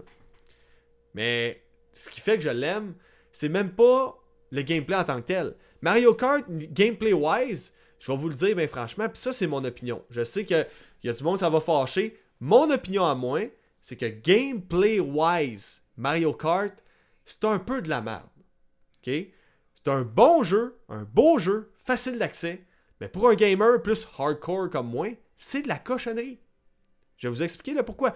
J'aime juste circuler dans les maps de ce jeu-là, j'adore ça. J'aime jouer en ligne, mais j'ai trop l'impression de jouer au serpent et échelle. C'est un jeu que c'est pas mes, mon talent qui va faire que je vais gagner. Ça va aider. Mais quelqu'un qui est aussi talentueux que moi, si on joue d'égal à égal en termes de talent dans Mario Kart, si lui, il pogne des bonnes items puis moi, j'en pogne pas des bonnes, c'est lui qui va gagner. Tu comprends? C'est pas juste. Ce n'est pas skill-based. Ce n'est pas basé sur le talent pour gagner. Et c'est ce que je déteste des Mario Kart. Par contre, ce que j'adore, puis c'est pour ça que j'ai acheté le jeu, je l'aurais pas acheté sinon. Les circuits La beauté des circuits, des décors, l'univers Mario. Le fun que je peux avoir avec ma blonde à jouer à ça pareil. Que même elle, même si elle n'est pas une experte dans les jeux de karting et de course, elle est quand même capable de m'en sacrer une. Elle est quand même capable de me clencher des fois. Tu comprends? encore là, quand je regarde un jeu comme Crash euh, Team Racing Nitro Fueled, le remaster des Crash Team Racing qui avait été fait puis qui est sur la Switch d'ailleurs, c'est de loin le meilleur jeu de karting que j'ai joué de ma vie. Ce jeu-là, tu peux ne pas pogner aucun item quand tu joues en ligne, tu vas quand même clencher tout le monde. C'est ta conduite et c'est ton talent qui prime sur le reste. les autres auront beau pogner tous les items qu'ils veulent. Si toi, t'es vraiment un bon chauffeur dans, dans, dans Crash Team Racing Nitro Field, tu vas clencher tout le monde. Donc, c'est une des raisons pour lesquelles je trouve que Mario Kart, c'est de la merde. Mais là, déjà là, tu sais, comme je vous ai dit, moi, ce qui me fait aller là-dedans, c'est les décors, c'est l'univers Mario, j'aime ça, c'est relax. Quand j'ai goût de juste relaxer sans me casser la tête, puis jouer une petite game en ligne à un jeu de course, je prends mon Mario Kart. Tu tu comprends? C'est pour ça que j'aime le jeu. pour moi, c'est une session de détente. Ça représente la détente pour moi, les couleurs et tout. Mais là, si les graphismes sont de à chier, comme on a pu le voir avec le Booster Pass, le fameux DLC qui s'en vient pour Mario Kart, c'est décevant, ça me tente pas de circuler là-dedans. Par contre, Nintendo se sont repris. Donc euh, hier, ils nous ont annoncé pour couvrir tout ça, ben écoutez guys, hey wow wow wow, pas de panique, pas de panique. Si votre ami vous l'invitez dans votre partie et il n'y a pas le booster pass, ok, c'est pas grave, il va quand même pouvoir jouer aux courses, même s'il n'a pas payé pour. Si il y a une map qui est choisie aléatoirement en ligne, pour ne pas diviser les communautés, si dans le vote de la prochaine, du prochain circuit qui va être fait en ligne, euh, c'est aléatoire, puis ça, ça, donne sur une map un circuit du nouveau euh, DLC. C'est pas grave, tu vas pouvoir jouer sur le DLC pareil. Fait que ça là-dessus, c'est très pro-consommateur. Donc chapeau à Nintendo pour ça, de pas chercher à diviser justement les, groupes de joueurs. Ceux-là qui auraient le DLC et ceux-là qui l'ont pas. Ceux-là qui l'ont pas vont quand même pouvoir jouer avec ceux-là qui ont le DLC. La seule chose que je trouve pas correcte, c'est que ton jeu, là, fait 8 ans qu'on le joue. Là. Ça fait 8 ans, on est dû pour de la nouveauté. Ça date de la Wii U. Il y a du monde qui m'ont chialé après, qui m'ont dit dans, les commentaires. J'ai lu. Du monde qui me disent Ouais, qu'est-ce que tu chiales? C'est un Mario Kart par console, puis c'est tout. Ouais, mais ton Mario Kart, il date de la Wii U. Ça fait 8 ans. 8 années. On peut-tu avoir quelque chose de nouveau un peu? Fait que j'aurais bien. Tu sais, ils ont essayé, là, Nintendo, de sortir du nouveau avec Mario Kart, une version mobile une version téléguidée, hein? Avec ton char téléguidé, que si t'as un chat ou un chien, là, les poils et pris dans, dans, les roues de ton char téléguidé, puis à un moment donné, ton char téléguidé, il marche plus, ça t'a coûté 200$ pour rien. Cool! Merci Nintendo, mais c'est pas ça que je veux. Ce que je veux, c'est un Mario Kart 9 ou un DLC que les maps sont aussi détaillées que celles de Mario Kart 8 Deluxe. C'est ça que je veux. Je veux un DLC, à la hauteur de qu'est-ce que j'ai déjà comme circuit. C'est cool qu'on ait des nouveaux circuits, tant mieux. 48 circuits, je peux pas chialer sur la quantité, mais je peux chialer sur la quantité par exemple. Sur la qualité. Sur la qualité. Je peux chialer sur la qualité. Donc avant de passer à la prochaine news, il y a euh, Watch qui me dit la DS de bord, des nouvelles, euh, des nouvelles pistes, des graphismes de la Wii. Euh, il y aura un nouveau Wii Sports sur Switch. Oui, il va y avoir un nouveau Wii Sports sur Switch, mon ami. Donc ça s'en vient. Wii Sports 2. OK. Donc, prochain jeu, on va parler de Sifu. Sifu, qui est l'espèce de nouveau Dark Souls du moment, qui est un jeu de combat d'arts martiaux excessivement difficile. C'est un jeu que si t'es vraiment bon, tu vas le terminer en, deux heures. Mais si t'es un être humain normal, que t'es pas un speedrunner, tu vas finir ça en plusieurs heures puis en souffrant parce que tu vas mourir encore et encore et encore. Puis la grosse twist de ce jeu-là, c'est incarne un personnage qui commence, qui veut venger, si je me trompe pas. Là. Ça a l'air d'être une histoire de tu venges la mort de ton père. Là. Puis euh, là, dans le fond, pour aller venger euh, ton père, ben, tu vas t'attaquer aux, agresseurs qui, qui l'ont qui, l'ont tué, finalement. Fait que tu commences, t'es comme dans, t'es dans vingtaine, tu t'en vas te battre. Si tu meurs dans le jeu, tu vieillis d'une année tu meurs encore, tu vieillis d'une autre année, tu meurs encore, tu vieillis d'une autre année, tu meurs encore, tu vieillis d'une autre année. Fait que c'est ça la grosse twist du jeu, c'est que plus tu vieillis, plus à un moment donné tu deviens trop vieux pour combattre, puis tu meurs. Ton but du jeu, c'est de pas vieillir trop vite, justement, de pas trop mourir souvent dans le jeu, de pas trop te faire battre finalement. Euh, euh, comment dire, afin d'accomplir ta mission qui est de venger, j'imagine, la personne, l'être cher que tu essayes de venger. Je sais pas si c'est ton père, mais me semble que c'est ça. Puis là, j'ai cru voir, selon des statistiques qui ont été retirées euh, des, joueurs, euh, dans le fond, PlayStation, sur platinumstats.com, quelque chose de même. faudrait que j'aille voir c'est quoi le lien exactement, mais je peux vous donner les sources si vous en avez besoin. Selon ces statistiques-là, 97% des joueurs ont réussi le prologue, l'introduction du jeu. Merveilleux. 97, c'est pas si Ensuite, 90% des joueurs ont battu le premier boss. Et regardez ça, la différence frappante. Seulement 38% des joueurs de Sifu ont réussi à battre le second boss. Ça veut dire que 90% des joueurs qui ont acheté le jeu à genre une cinquantaine de pièces ont réussi à battre le premier boss. Et il y a moins de la moitié des joueurs qui ont réussi à battre le deuxième boss. là, il y en a qui se sont mis à chialer. Le deuxième boss est beaucoup trop difficile. C'est trop dur, c'est fou. La marque de commerce du jeu, c'est d'être difficile. C'est ça, le but. OK? On commencera pas à, essayer d'accommoder tout le monde dans un, dans un jeu où l'essence même du jeu, c'est sa difficulté. Et ça a été testé et retesté et re-re-retesté pour être parfaitement équilibré et difficile. Pour justement que ce soit un accomplissement quand tu le réussis. Eh non! Eh non, parce que le cofondateur de la compagnie du studio euh, euh, Slow Clap, donc euh, studio qui a développé Sifu, dans le fond, il a dit dans un podcast avec Blind Gamer Steve qu'ils vont ajouter des modes de difficulté plus difficiles encore et surtout des plus faciles.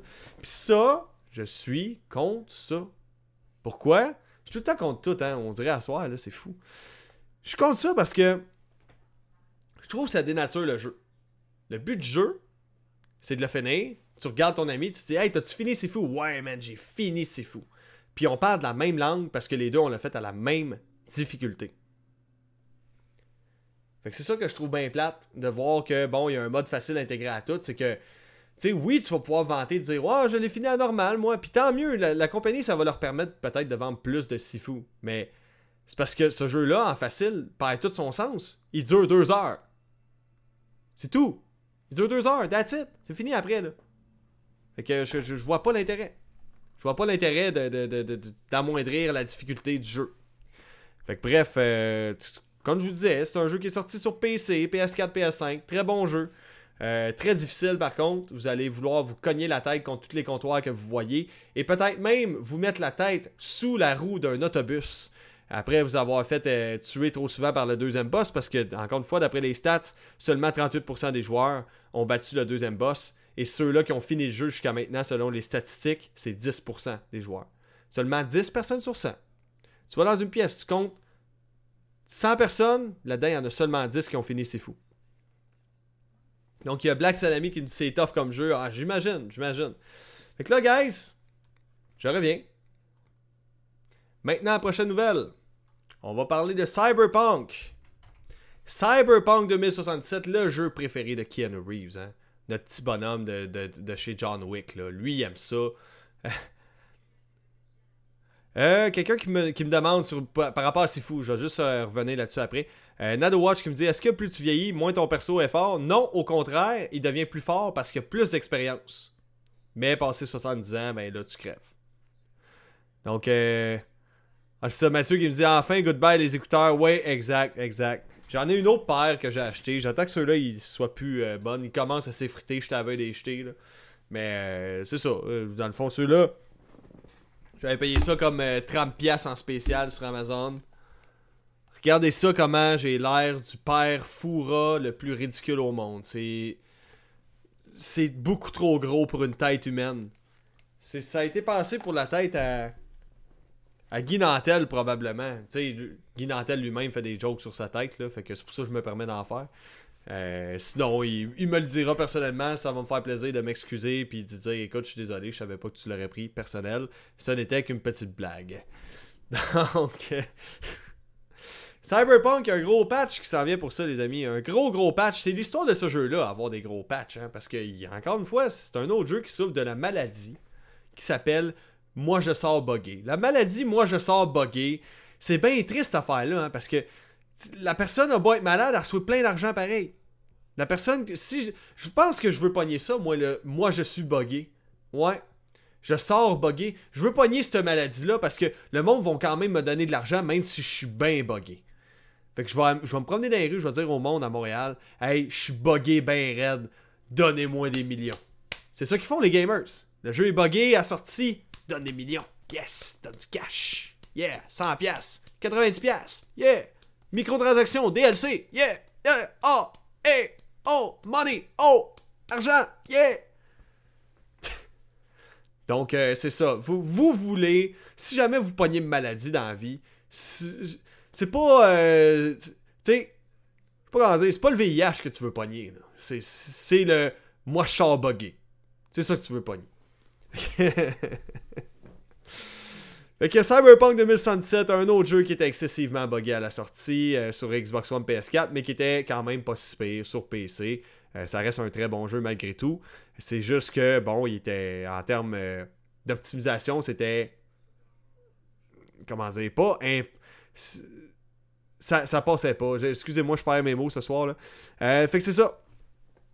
La version PS5, Xbox Series S et Series X ont débarqué hier, si je ne me trompe pas. Ouais, c'est ça. C'est débarqué hier et euh, c'est débarqué aussi avec une mise à jour 1.5 de Cyberpunk 2077. Donc là, je vais vous dire c'est quoi les spécificités, les nouveautés en termes de graphisme et d'optimisation sur les consoles Xbox Series X et PS5. Donc on s'entend que Cyberpunk, là, pourquoi il est sorti buggé de même? Clairement que c'était pas un jeu qui avait été pensé nécessairement pour runner sur les, les consoles PS4 et Xbox One qui sont excessivement désuètes depuis leur sortie. Ces consoles-là étaient sorties obsolètes en partant parce qu'ils renaient même pas les jeux de leur génération à eux. Hein? Je vous rappelle, de leur génération actuelle dans le moment, de la PS4 en 2013-2014. Ils renaient même pas leurs propres jeux en 1080p pour la plupart. Ça vous donne un bon indice à quel point les consoles étaient obsolètes. Donc Cyberpunk, l'erreur que CD Projekt Red, les développeurs de jeux, ont faite, c'est de sortir ça sur PS4 et Xbox One. Ils auraient dû attendre la sortie de la Series X et de la PS5 exclusivement de sortir là-dessus. C'est ça qu'il aurait dû faire. Mais bon, les gens, ils veulent avoir un retour sur leur investissement, c'est comme ça. Donc, ils, voulaient sortir le jeu et qu'ils voulaient faire une passe de cash, c'est ça la vie, malheureusement.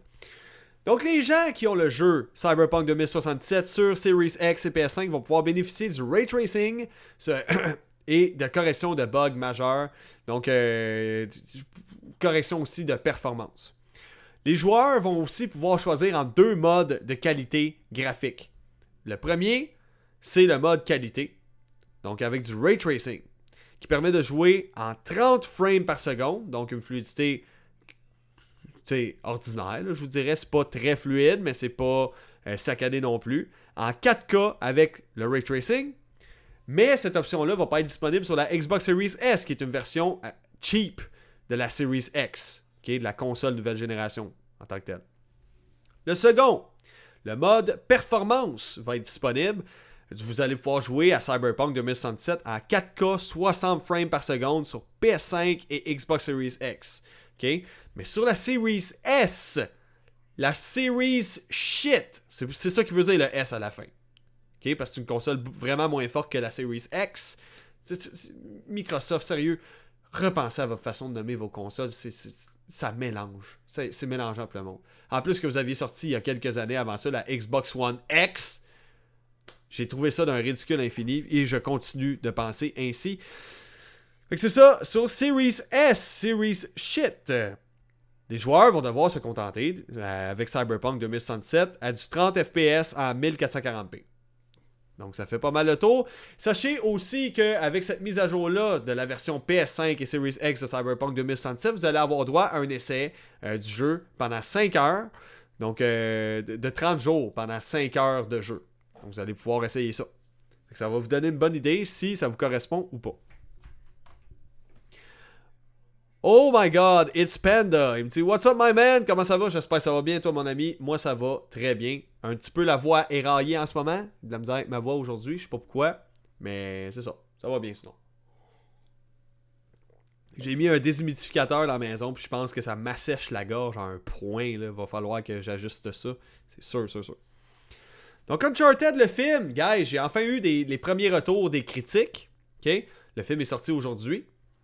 Je vais vous donner les critiques de la presse. Donc, il faut savoir que Uncharted, le film, il y avait euh, une demande pour ça. Il y avait des projets pour ça depuis 2008. Ça fait, my god, ça fait 14 ans qu'ils essayent de, nous faire un nouveau film. Donc, euh, on s'entend que Uncharted, le film, à la base, devait être basé sur le tout premier film.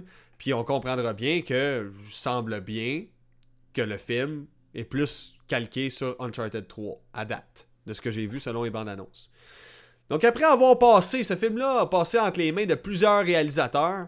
Euh, donc David O. Russell, Neil Berger, Seth Gordon, Sean Levy, Dan Trachtenberg, Travis Knight et enfin sur notre fameux Robin Fleischer. Robin Fleischer, c'est qui? C'est le réalisateur de Venom.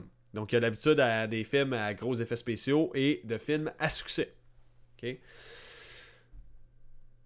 Donc, notre cher Robin Fleischer a opté pour une production, une histoire qui sort de, celle qui est, qui, qui, qui, est narrée, dans le fond, dans des jeux vidéo. Donc, c'est pas calqué. Le scénario du, jeu, du film n'est pas calqué sur celle du jeu. Puis ça, ça, ça, me gosse. Ça me gosse. Vous l'avez, votre scénario, déjà. C'est un jeu à scénario Uncharted. C'est un bon scénario. Vous avez juste à reprendre les mêmes éléments. Mais non. Mais non, on va prendre un risque puis s'assurer que ce soit potentiellement mauvais. Hein? Fait que bref. D'après les avis des critiques, ok, le, film est débarqué aujourd'hui. D'après les premiers retours de la critique, le film serait un bon divertissement. Un bon film cinéma. Tu sais, que tu veux t'en faire mettre plein la gueule, tu vas avoir des scènes d'action complètement pétées, survoltées. Tu t'en vas voir ça. Euh, mais malheureusement, à cause du manque d'enjeu dans l'histoire, du, manque de comprendre c'est quoi les motivations des personnages à aller piller des trésors, parce que je vous rappelle qu'Uncharted, c'est Drake qui s'en va voler des trésors avec Sully, son mentor. Donc on peine à comprendre pourquoi chaque personnage sont motivés par ça si c'est pas de l'appât du gain. Donc dans le fond, le but de faire du cash, peut-être. Donc euh, le film serait assez prévisible dans ses péripéties. Donc c'est ça. En gros, c'est un film que regarde pas trop le scénario, Creuse-toi pas la tête à essayer de comprendre. Fais juste regarder et profite du film. C'est ce genre de film-là. Un peu comme Venom, c'est un peu ça aussi, je vous dirais. C'est bon, des bons films, mais peut-être plus au niveau de l'action puis du visuel. Euh, il y a des bonnes petites jokes, mais scénario, pas tant pour le scénario, t'écoutes ça. Donc, selon les notes de la presse, Metacritic donne une note de 42%, Rotten Tomatoes 50%, CNET 66%, Comic Book Movie 4 sur 5, Daily Telegraph 2 sur 5. Donc vous voyez que ça se partage entre bon et vraiment pas bon. Il y a du monde qui n'ont pas aimé, il y a du monde qui ont aimé. Fait que ça dépend. En tout cas, bref, je suis content de voir au moins qu'il y, a du, film qui commence à débarquer, puis ça commence à, prendre l'ampleur. Les jeux commencent à prendre leur place dans le monde du cinéma. Tandis qu'avant, c'était le monde du cinéma qui prenait leur place dans le monde euh, du jeu vidéo. Puis je trouve que la transition se fait mieux du jeu vidéo au film. Parce qu'on s'entend que des fois, les films virés en jeu vidéo, c'était de la cochonnerie. Maintenant, prochaine nouvelle, ben guys, encore une fois, notre fameux, notre fameux Robin Fleischer nous a annoncé, ok, je vous rappelle que c'est l'auteur de Venom, Gangster Squad ou Bienvenue à Zombieland. C'est aussi le réalisateur d'Uncharted, qui est sorti aujourd'hui, film basé sur un jeu vidéo. Eh bien, il paraîtrait qu'il y a des très bons contacts avec Sony, parce que notre fameux Robin Fleischer, il est en train de travailler en ce moment sur un Jack and Daxter. Ça, ça, coïncide avec quelque chose que disait Tom Holland récemment. Tom Holland, c'est l'acteur qui a joué Spider-Man. Et euh, aussi euh, Drake dans Uncharted. Il disait qu'il serait intéressé à interpréter un des personnages de Jack and Daxter. Donc là, tout de suite, il y a eu des, des, rumeurs qui se sont faites, puis on dit Ah, il y aurait peut-être un film, possiblement, de Jack and Daxter. Pourquoi Tom Holland parle de ça, tu comme de fait, Robin Fleischer l'a annoncé, mais Sony nous a rien annoncé euh, dans le moment. Donc, euh, ils n'ont rien euh, confirmé. Faut savoir que le dernier projet qu'on a vu sortir de Jack and Daxter, ce jeu platformer-là, un peu à la Ratchet and Clank, très hardcore quand même. Il était super difficile, Jack. Autant Jack 2 que Jack 3, c'était des jeux qui étaient super tough. Ça m'a surpris, moi, quand j'ai joué à ça sur PS2, il y a une couple d'années. J'étais comme, yeah boy! Je pensais avoir passé à côté d'un petit jeu bébé fafa comme Ratchet un peu.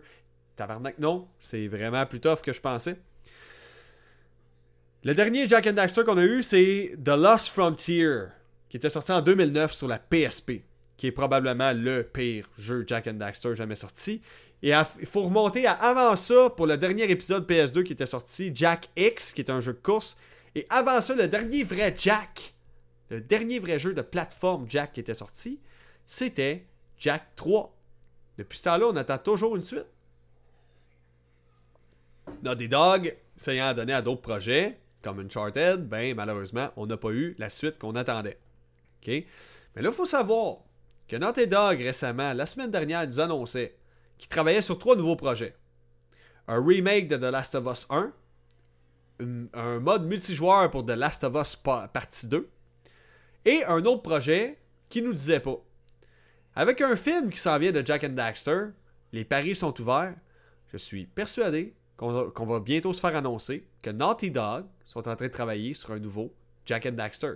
Ça ferait du sens avec le succès des derniers Crash Bandicoot, avec le succès du Spyro Reignited Trilogy. Je suis persuadé qu'on va avoir droit à un nouveau Jack and Daxter ou du moins un remaster. Ou peut-être même un remake, qui sait? Mais c'est ce que j'aimerais voir. Un vrai remake avec des graphismes d'aujourd'hui, des animations d'aujourd'hui, avec les technologies d'aujourd'hui. Donc, prochaine nouvelle. Ouais. On va y aller à la dernière, ok? La prochaine nouvelle, guys. On va parler d'un combat qui s'est fait sur Twitch. Connaissez-vous Age of Empire? Ok? Age of Empire, ça se trouve être un jeu de stratégie en temps réel. Donc, en gros, euh, dans ce jeu-là, tu incarnes une civilisation historique, connue, et tu dois la faire évoluer afin d'accéder à des ressources et des nouvelles technologies et euh, pouvoir diriger une armée. OK? c'est vraiment un jeu de stratégie en temps réel typique. Age of Empires, c'est un des pionniers de ça d'ailleurs. Puis c'est un. C'est. Euh, petite. Comment dire. petit sujet à part comme ça. Et je perds mes mots à soir, c'est fou. J'ai le cerveau à off complètement. juste comme ça, c'est le premier jeu PC auquel j'ai joué. Quand j'étais jeune, j'avais pas d'internet.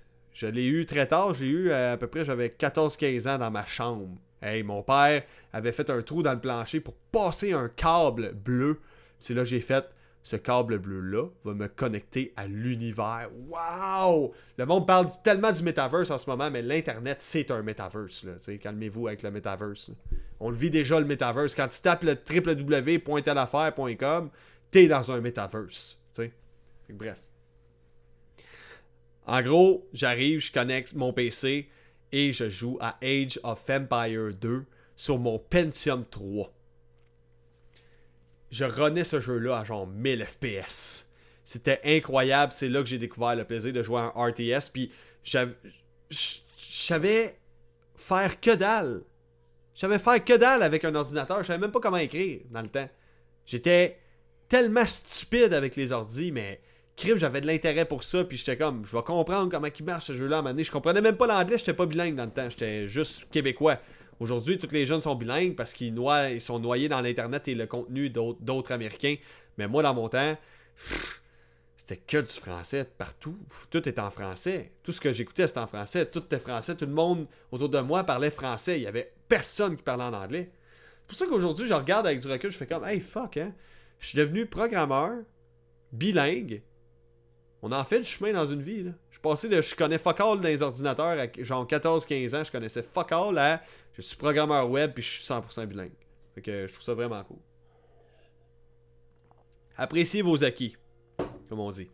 Fait que bref, il y a deux streamers qui ont décidé de faire une game un contre l'autre à Age of Empire 2. Donc Andre 2i et Robin Stock. Ce qui était loin de se douter, c'est que la partie allait durer plus de 50 heures. Pourquoi la partie a duré plus de 50 heures? C'est qu'ils ont atteint un point d'équilibre tellement parfait dans leur combat, et ça, Thanos serait très content.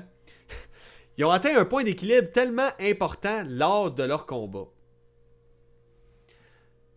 Ils sont arrivés à un point où il n'y avait plus assez de ressources pour créer des nouveaux soldats, et il n'y avait plus assez de soldats pour attaquer.